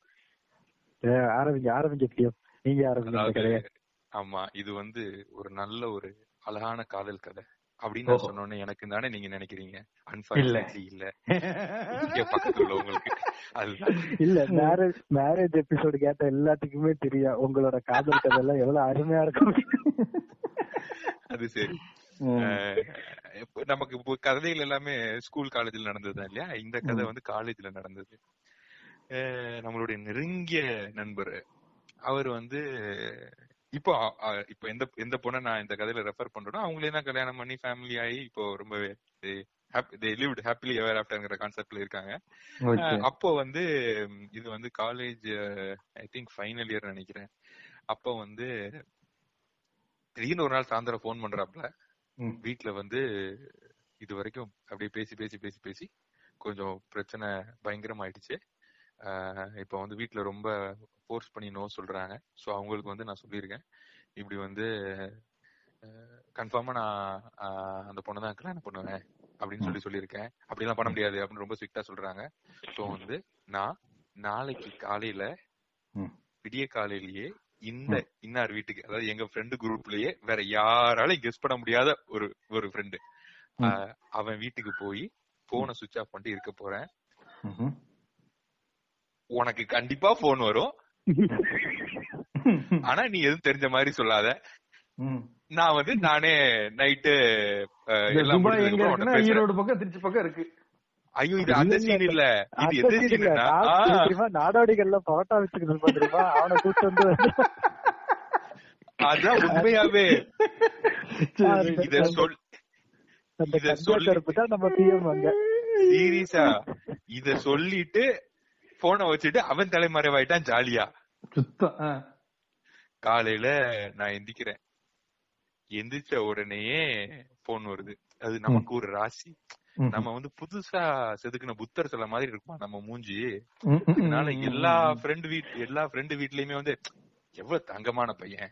அவன் ம், எப்படிப்பா போய் சொல்லுவான்? நல்ல பையன்பா? அப்படிங்கிற அந்த அந்த அந்த முக அமைப்புக்கு அப்படிங்கறத அவங்களே தீர்மானிச்சுப்பாங்க. வெள்ளையா இருக்கவன் போய் சொல்ல மாட்டான் அதேதான். ஆமா அந்த கான்செப்ட் ஆமா. அதனால ரொம்ப சாந்தமான பையன் அப்படிங்கிற கான்செப்ட்ல வந்து ரொம்ப நெருங்கி பழகுறவங்க தான் எல்லா ஃப்ரெண்ட்ஸோட அப்பா அம்மாவும் மோஸ்ட்லி சோ அந்த மாதிரி வந்து எனக்கு எடுத்த உடனே போன் வந்துருச்சு. நான் என்ன பண்ணுவேன்? எடுக்கல. தூங்கிட்டேன் அப்படின்னு கதை சொல்லிக்கலாம்னு சொல்லி காலையில வந்த போனை எடுக்கல. அடுத்த அரை மணி நேரத்துல அவன் தம்பி வீட்டு வாசல்ல வந்து நின்னான் அதாவது ஆனா ஒரு விஷயத்த பாருங்களேன். நிறைய ஃப்ரெண்ட்ஸ் இருக்காங்க. அவன் கரெக்டா எனக்கு கொக்கி போட்டிருக்கான் பாருங்க. நேரா வந்து வாசல்ல ராசி அப்படி நம்ம ரூம்மேட்ஸ் நாலு பேர். நாங்க பசங்களா தங்கி இருக்கோம் ஹாஸ்டல் பசங்க நாங்க. சோ நாங்க வெளிய தங்கி இருக்கோம் நான் ரெஃபர் பண்றவர் வந்து டே ஸ்காலர் அவரு. சோ. வந்து அவன் தம்பி வந்து எங்க வீட்டு வாசல்ல வந்து நிக்கிறான். நான் அண்ணன் இப்படி இது போயிட்டானா? என்ன என்ன நாள்ல என் ஃப்ரெண்ட் வந்து கதவு தட்டுறான் டேய். வாடா சீக்கிரம் வாடா சீக்கிரம் குளிச்சு நான் குளிச்சுக்கிட்டு இருக்கேன். வாடா சீக்கிரம் இப்படி இன்னொரு காணாம போன என் ஃப்ரெண்டு பேரை சொல்லி அவனை காணும் சொல்லி தம்பி வந்திருக்காடா வாடா சீக்கிரம்ன்றான் நான் ல- நாள்ல குளிச்சிட்டு இருக்கேன் மச்சான். வர மச்சான். குளிச்சிட்டு இருக்கேன்ல. அப்படின்னு. அப்பவே என் ஃப்ரெண்ட்ஸ் முடிவு பண்ணிட்டானுங்க. என்னது? கரண்ட் போனாலே ஐயோ கரண்ட் போயிச்சா அப்படின்னு ஒரு நார்மல் விஷயத்தையே ஓவர் ஹைப்பாவே பேசுற ஒருத்தன் இவ்வளவு ஹைப்பான விஷயத்துக்கு குளிச்சுக்கிட்டு இருக்கேன் ம், அப்படின்னு. சொல்லிட்டு அவனுக்கு டவுட் வந்துருச்சு. நம்ம எல்லாம் குளிச்சுட்டு அப்படியே துண்டை கட்டிட்டு வடிவேல் மாதிரி ஜாலியா வெளியே நடந்து வரோம். பொறுமையா. ஏன்னா உள்ளதான் ஆள் இல்லையே அப்படியே. பொறுமையா நடந்து வந்து அவன் தம்பி நான் அண்ணனை காலைல இருந்து காணும் நான் வீட்டுல எங்க இருப்பான்னு உங்களுக்கு ஒரு இருக்கானா? ம். உடனே நாள்ல. எனக்கு தெரியலடா நான் யோசிச்சு பார்த்தா அவன் இங்க வந்தா இங்கதான் வந்திருக்கணும். இங்க இல்லன்னா எனக்கு சுத்தமா ஐடியாவே இல்லையே. நீ வேணா அவன் ஸ்கூல் ஃப்ரெண்ட்ஸ்ல கேட்டு பாரு அப்படின்னு. அங்கதான் நான் தப்பு பண்ணிட்டேன். நான் பாட்டுக்கு சும்மா சும்மா இருந்திருக்கலாம் அதாவது இங்க வரல. எனக்கு தெரியலன்னு இருக்கலாம் அவனை திருப்பி விட்டேடா. அவன் தம்பி நேரா போய் வீட்டுல சொல்லிட்டா கன்ஃபார்மா அந்த அண்ணனுக்கு தெரியும். அந்த அண்ணன் பதில வச்சே நான் கண்டுபிடிச்சிட்டேன். நீ பதில் எப்படி தெரியுமா இருக்கு? இந்த யாரடி நீ மோயினி படத்துல? கருணாஸ் ஒரு போன் கால் பண்ணுவான் தெரியுமா? இல்ல நான் சொல்றது பூரா உண்மைங்க இதுல எந்த உடனே அவன் நேரா போய் வீட்டுல சொல்லிட்டான் அவங்க வீட்ல இருந்து அடுத்த போனு. அவங்க வீட்ல இருந்து ரொம்ப இதா ரொம்ப உருக்கமா பேசுறாங்க என்கிட்ட. உனக்கு தெரிஞ்சா சொல்லிருப்பா இப்படி வந்து அவன் வந்து ஏதோ அவசர ஒரு இதுல வந்து ஹேஸ்ட்ல ஒரு டெசிஷன் எடுக்கிறான் அது அப்படி. இல்லப்பா நம்ம பேசுவோம்ப்பா அவன்கிட்ட சொல்லுப்பா இது பண்றாங்க ம். நம்ம ஆளுக்கு நான் தொடர்ந்து போன் அடிக்கிறேன். நம்ம ஆள் எடுக்கவே இல்ல என். மூணு ரூம்மேட்ஸும் சுத்தி நின்னு டேய் நீ என்னடா விஷயத்தை கேக்குறப்போ பரபரப்பா இல்ல? விஷயம் முடிஞ்சு போனதுக்கு அப்புறம் இப்ப பரபரப்பா இருக்க? அப்படின்றானுங்க. ஹவு டு ஐ டெல் யூடா எனக்கு ஒண்ணு தெரியும்டா. அது உன்கிட்ட எப்படிடா சொல்றது? அப்படிங்கிற மாதிரி திரு திரு திரு திருன்னு முழிச்சுக்கிட்டு இருக்கேன். நான் தொடர்ந்து. போன் அடிக்கிறேன். நம்மால் சுவிட்ச் ஆஃப்ல இருக்காரு. எனக்கு உயிரே இல்ல. மத்தியானம் சாப்பிடவும் இல்ல. அப்படியே திரு. திரு திருன்னு முழிச்சுக்கிட்டு அங்க அங்க அங்க அங்க நடந்துகிட்டே இருக்கேன். அவன் நல்லா ஜாலியா ஏழரை மணிக்கு போன் பண்றான். மச்சான் எல்லாம் பேசிட்டேன் மச்சான்? எல்லாம் சால்வ்டு. அப்பா ஓகே சொல்லிட்டாங்க. நான் அந்த வீட்டுக்கு போயிட்டு இருக்கேன் அப்படின்னா. அடி செருப்பால. நீங்க அவன். நான் அப்புறம் தான் யோசிக்கிறேன். சரி நம்ம இவ்வளவு நாள் ரொம்ப க்ளோஸ் அந்த ஃபேமிலி கூட இருந்தோமே இப்ப என்ன ஆக போகுது? அப்படி இது ஆயிடுமோ அப்படி ஆயிடுமோ? இவன் ஏதாவது பண்ணுவானோ? அவன் ஏதாவது பண்ணுவானோ? அங்க இப்படி ஆயிடுமோ? இது இப்படி ஆயிடுமோ? இவங்க ஏதாவது கேஸ் ஆமா, எடுத்துருவாங்களோ. நான் என்னென்னலாமோ யோசிச்சுட்டு இருக்கேன். இந்த மொத்த ஈவெண்ட்ல என் ரூம்மேட்ஸ் உட்கார்ந்து இவன் ஏன் குட்டி போட்ட போன மாதிரி இங்கேயும் எங்க சுத்திட்டு இருக்கா? காணாம போனது அவன். தேடுறது இவன். இதுக்கு நடுவுல இவன் யாரு அப்படிங்கிற மாதிரி அவனுங்க பாத்துட்டு இருக்கானுங்க. எல்லாம் முடிஞ்சதுக்கு அப்புறம் கடைசி அவன் கால் பண்ணி சொல்றான் சாத்திரமா ஆல் இஸ் வெல் மச்சான். நான் அப்படியே போற வரல பப்ஸ் அப்படி வீட்டுக்கு போலான்னு இருக்கேன்றான். வெரி குட் அதான் அது ஒரு மறக்கவே முடியாத கதைங்க. How to I tell you இன்னைக்கு வரைக்குமே இது யாருக்குமே தெரியாது ஆக்சுவலா இப்பவும் இது சம்பந்தப்பட்ட நபர் கேட்டாருன்னு வைங்க எனக்கு தெரியல. அந்த மாதிரி. அங்க எல்லாரும் ஜகதம் ஜகதம் ஜகதம். இந்த குளிச்சுட்டு வர்றேன். உண்மையில அதாங்க. நான் வந்து அவன இங்க வரலடான்னு சொல்லியிருந்தா அவன் அமைதியா போயிருப்பான் நீ வேணா அங்க போய் கேள அப்படின்னு சொன்னா பாத்தீங்களா? நான் ஒண்ணும் போலீஸ் எல்லாம் இல்லீங்க. நான் இந்த கோயில் வாசல்ல.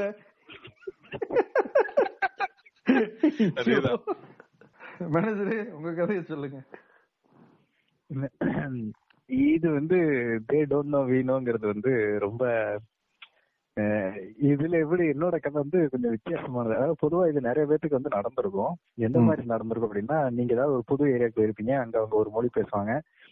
நீங்க அங்க வந்திருப்பீங்க அதனால வந்து அவங்க நினைச்சிருப்பாங்க உங்களுக்கு அந்த மொழி தெரியாது அப்படின்னு நினைச்சு அவங்களே பேசிட்டு இருந்திருப்பாங்க. ஆனா உங்களுக்கு. தெரியும் அந்த மொழி உங்களுக்கும் தெரியும் அதனால வந்து நடக்கிற ஒரு சங்கடமான விஷயங்கள் தான் இது. அப்படிப்பட்ட ஒரு இதுதான் என்கிட்ட இருக்கு. என்னோட கலை. சரியா. இப்ப ஆரம்பம். என்னன்னா நாங்க முதல்ல சொன்ன மாதிரி நம்ம வந்து இங்க வடநாட்டுல இருக்கோம்.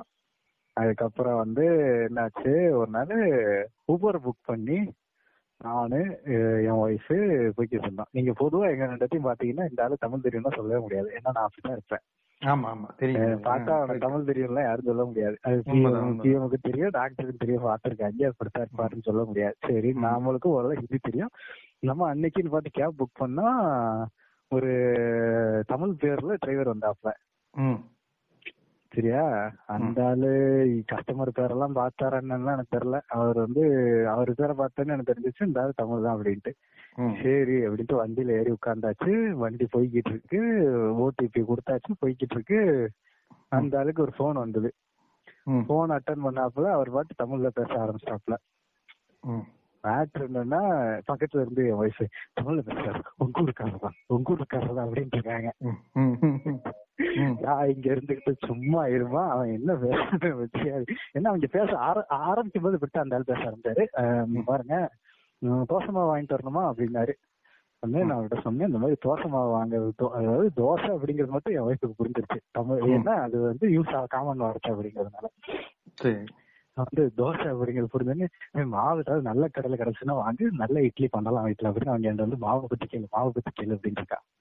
அந்த ஆளு தோசை மாவு வாங்கிட்டு வரேன்னு சொல்லி முடிச்சான். அவன். பின்னாடி நான் அங்க கேட்டுக்கிட்டு இருக்கான். அவன் ஊபரு கண்ணாடி ஏசி எல்லாம் ஓடிக்கிட்டு இருக்கு பின்னாடி கேட்டுக்கிட்டு இருக்கான். அப்படியா? அப்படி. அதுக்கப்புறம் திடீர்னு ஏதோ ஒரு பேர் சொல்லிட்டு அவன் என்ன பண்றான் அப்படின்னாங்க. அப்படின்னாரு இவரு. சரி யாரோ தெரிஞ்சவர் போல அப்படின்னு இருக்கும்.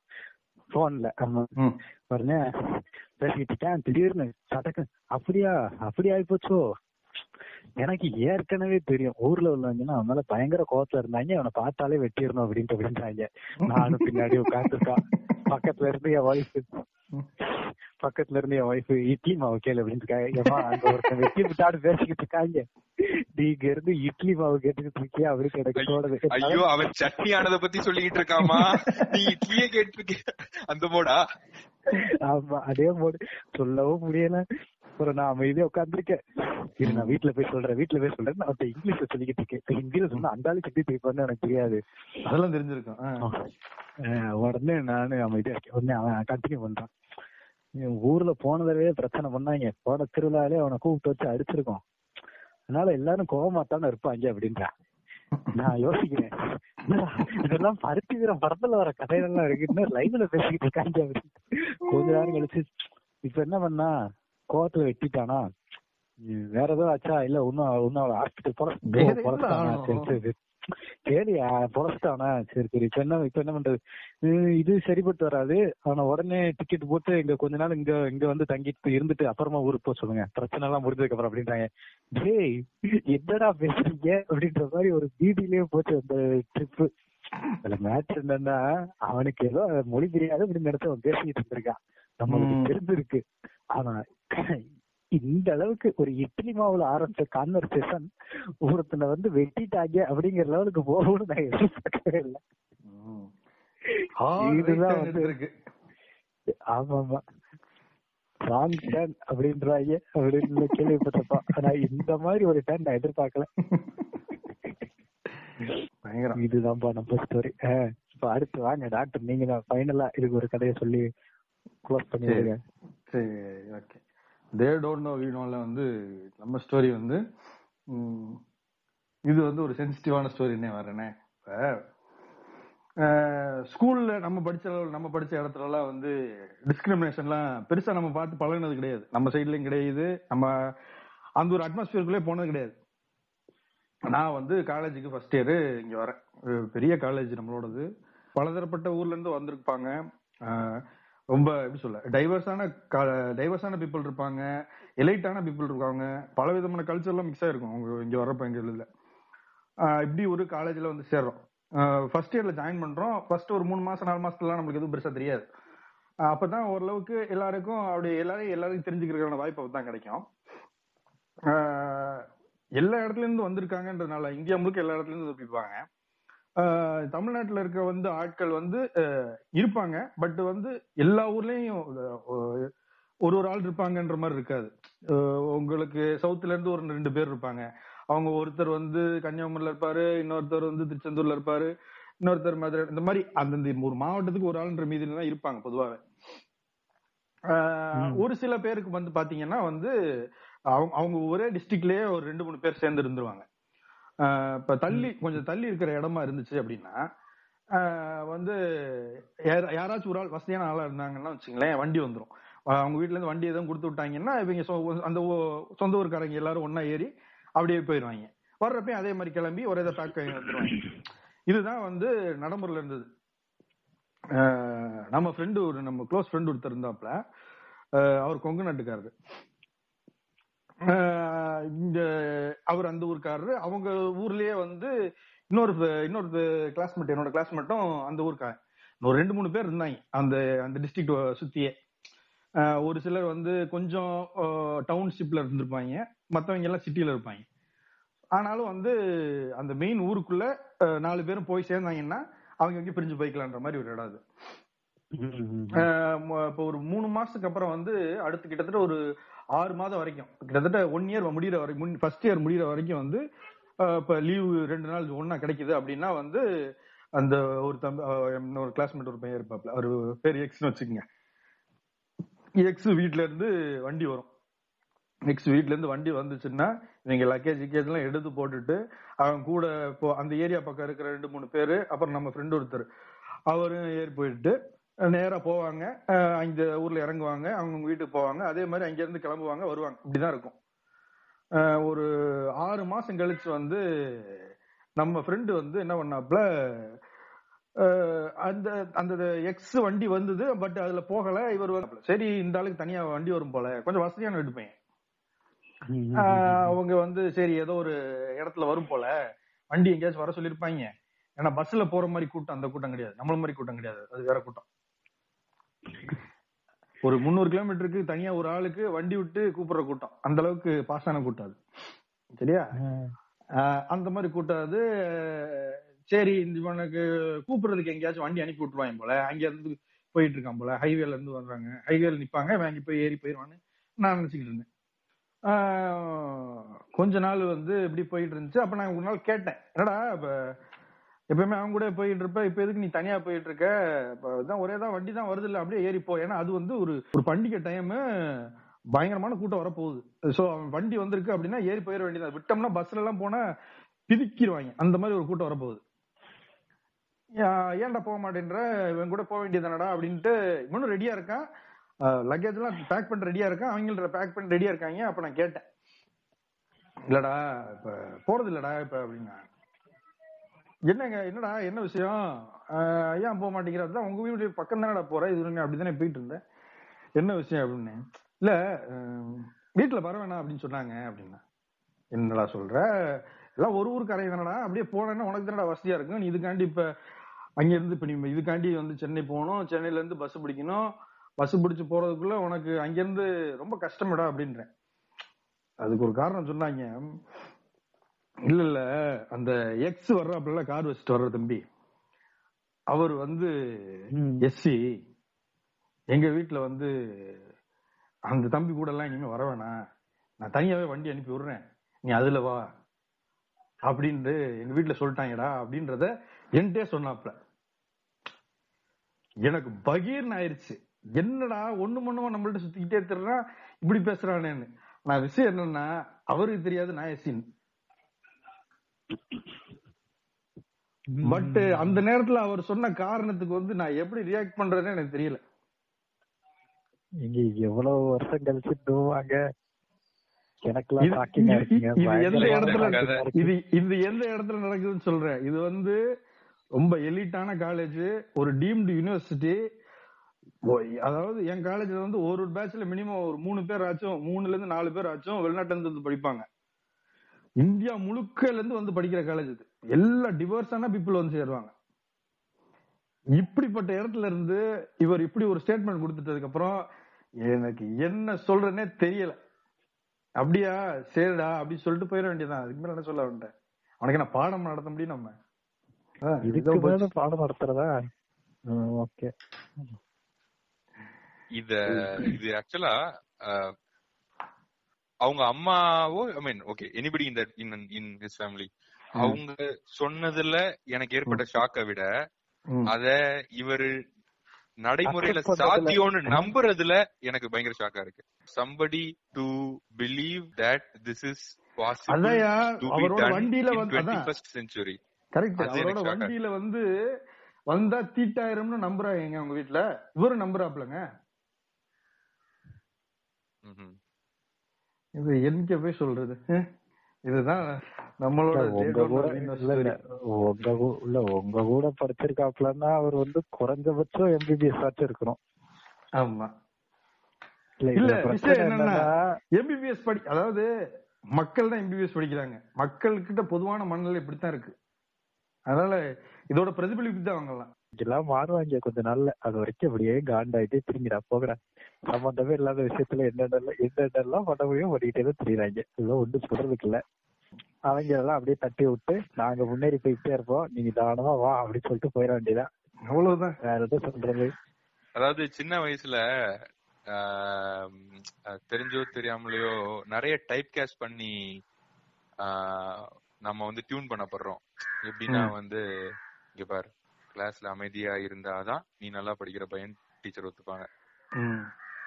மார்க் நிறைய எடுத்தாதான் உன் சொந்தக்காரங்க எல்லாம் நீ நல்ல பையன் ஒத்துப்பாங்க கேரக்டர். நல்ல கேரக்டர் நல்ல பையன் ஒத்துப்பாங்க இந்த. மாதிரி ஒரு விஷயத்த செஞ்சா மட்டும்தான் you will be recognised such and such அப்படி வந்து டைப் கேஸ்ட் பண்ணியே வளர்க்கப்படுறோம் அந்த. டைப் கேஸ்டோடைய இன்னொரு உருவமா தான் நான் பாக்குறேன் இங்க இருந்து இந்த ஊர்ல இருந்து. வர்ற ஒருத்தர் வந்து இப்படிதான் இருப்பாரு இந்த இதுல இருந்து வர்ற ஒருத்தர் இப்படிதான் இருப்பார். அந்த டைப் கேஸ்ட் பண்ணி பாக்குற பழக்கம் அடியோட மறணும். ம், ம், ம். டோட்டலா போகணும் அப்படின்னாதான் உங்களுக்கு வந்து அந்த அந்த nothing called is right and wrong அப்படிங்கறத நம்ம ஒத்துக்க ஆரம்பிக்கிறப்போ தான் எல்லாமே சமம்னே நம்ம பார்க்க ஆரம்பிப்போம். பட் இத அச்சீவ் பண்றதுக்கு நம்ம இன்னும் நிறைய பிரச்சனைகளை சந்திக்கிறோம். அந்த பிரச்சனைகள்லாம் நம்ம சந்திச்சாதான் புரியும். It's all all same boat அப்படிங்கிறது. ஆமா ஆமா. பேசிக்கலா மனுஷனா மனுஷனா பாருங்க போல எல்லாம் அது பாட்டுக்கு நடந்துரும். இதுதான் பேஸ் லைன் அதான் சொல்றேன். நிறைய. ப்ராப்ளம்ஸ். சந்திக்கிறப்போ தான் மனுஷன் இதை உணர்வான். இல்ல ஒரு பெரிய இது இருக்குங்க. அதாவது பீயிங் நைஸ் அப்படின்றது வந்து பீயிங் குட் அப்படின்னு எல்லாரும் எடுத்துக்கிறாங்க. அதான் அப்படி இல்ல. கரெக்ட் எக்ஸாக்ட்லி அது ரொம்ப அப்படி கிடையாது விஷயம். பீயிங் குட்ன்றது வேற. சுடு சுடுன்னு பேசுற ஆள் எப்பயுமே சில பேர்லாம் இருக்காங்க. அவர் வந்து எப்பயுமே எரிஞ்சு விழுவாரு. அவனா ரொம்ப கரெக்டான ஆளு. அப்படி இருக்கவனை வந்து ஆனா தூட்டுருவாங்க கிடந்து.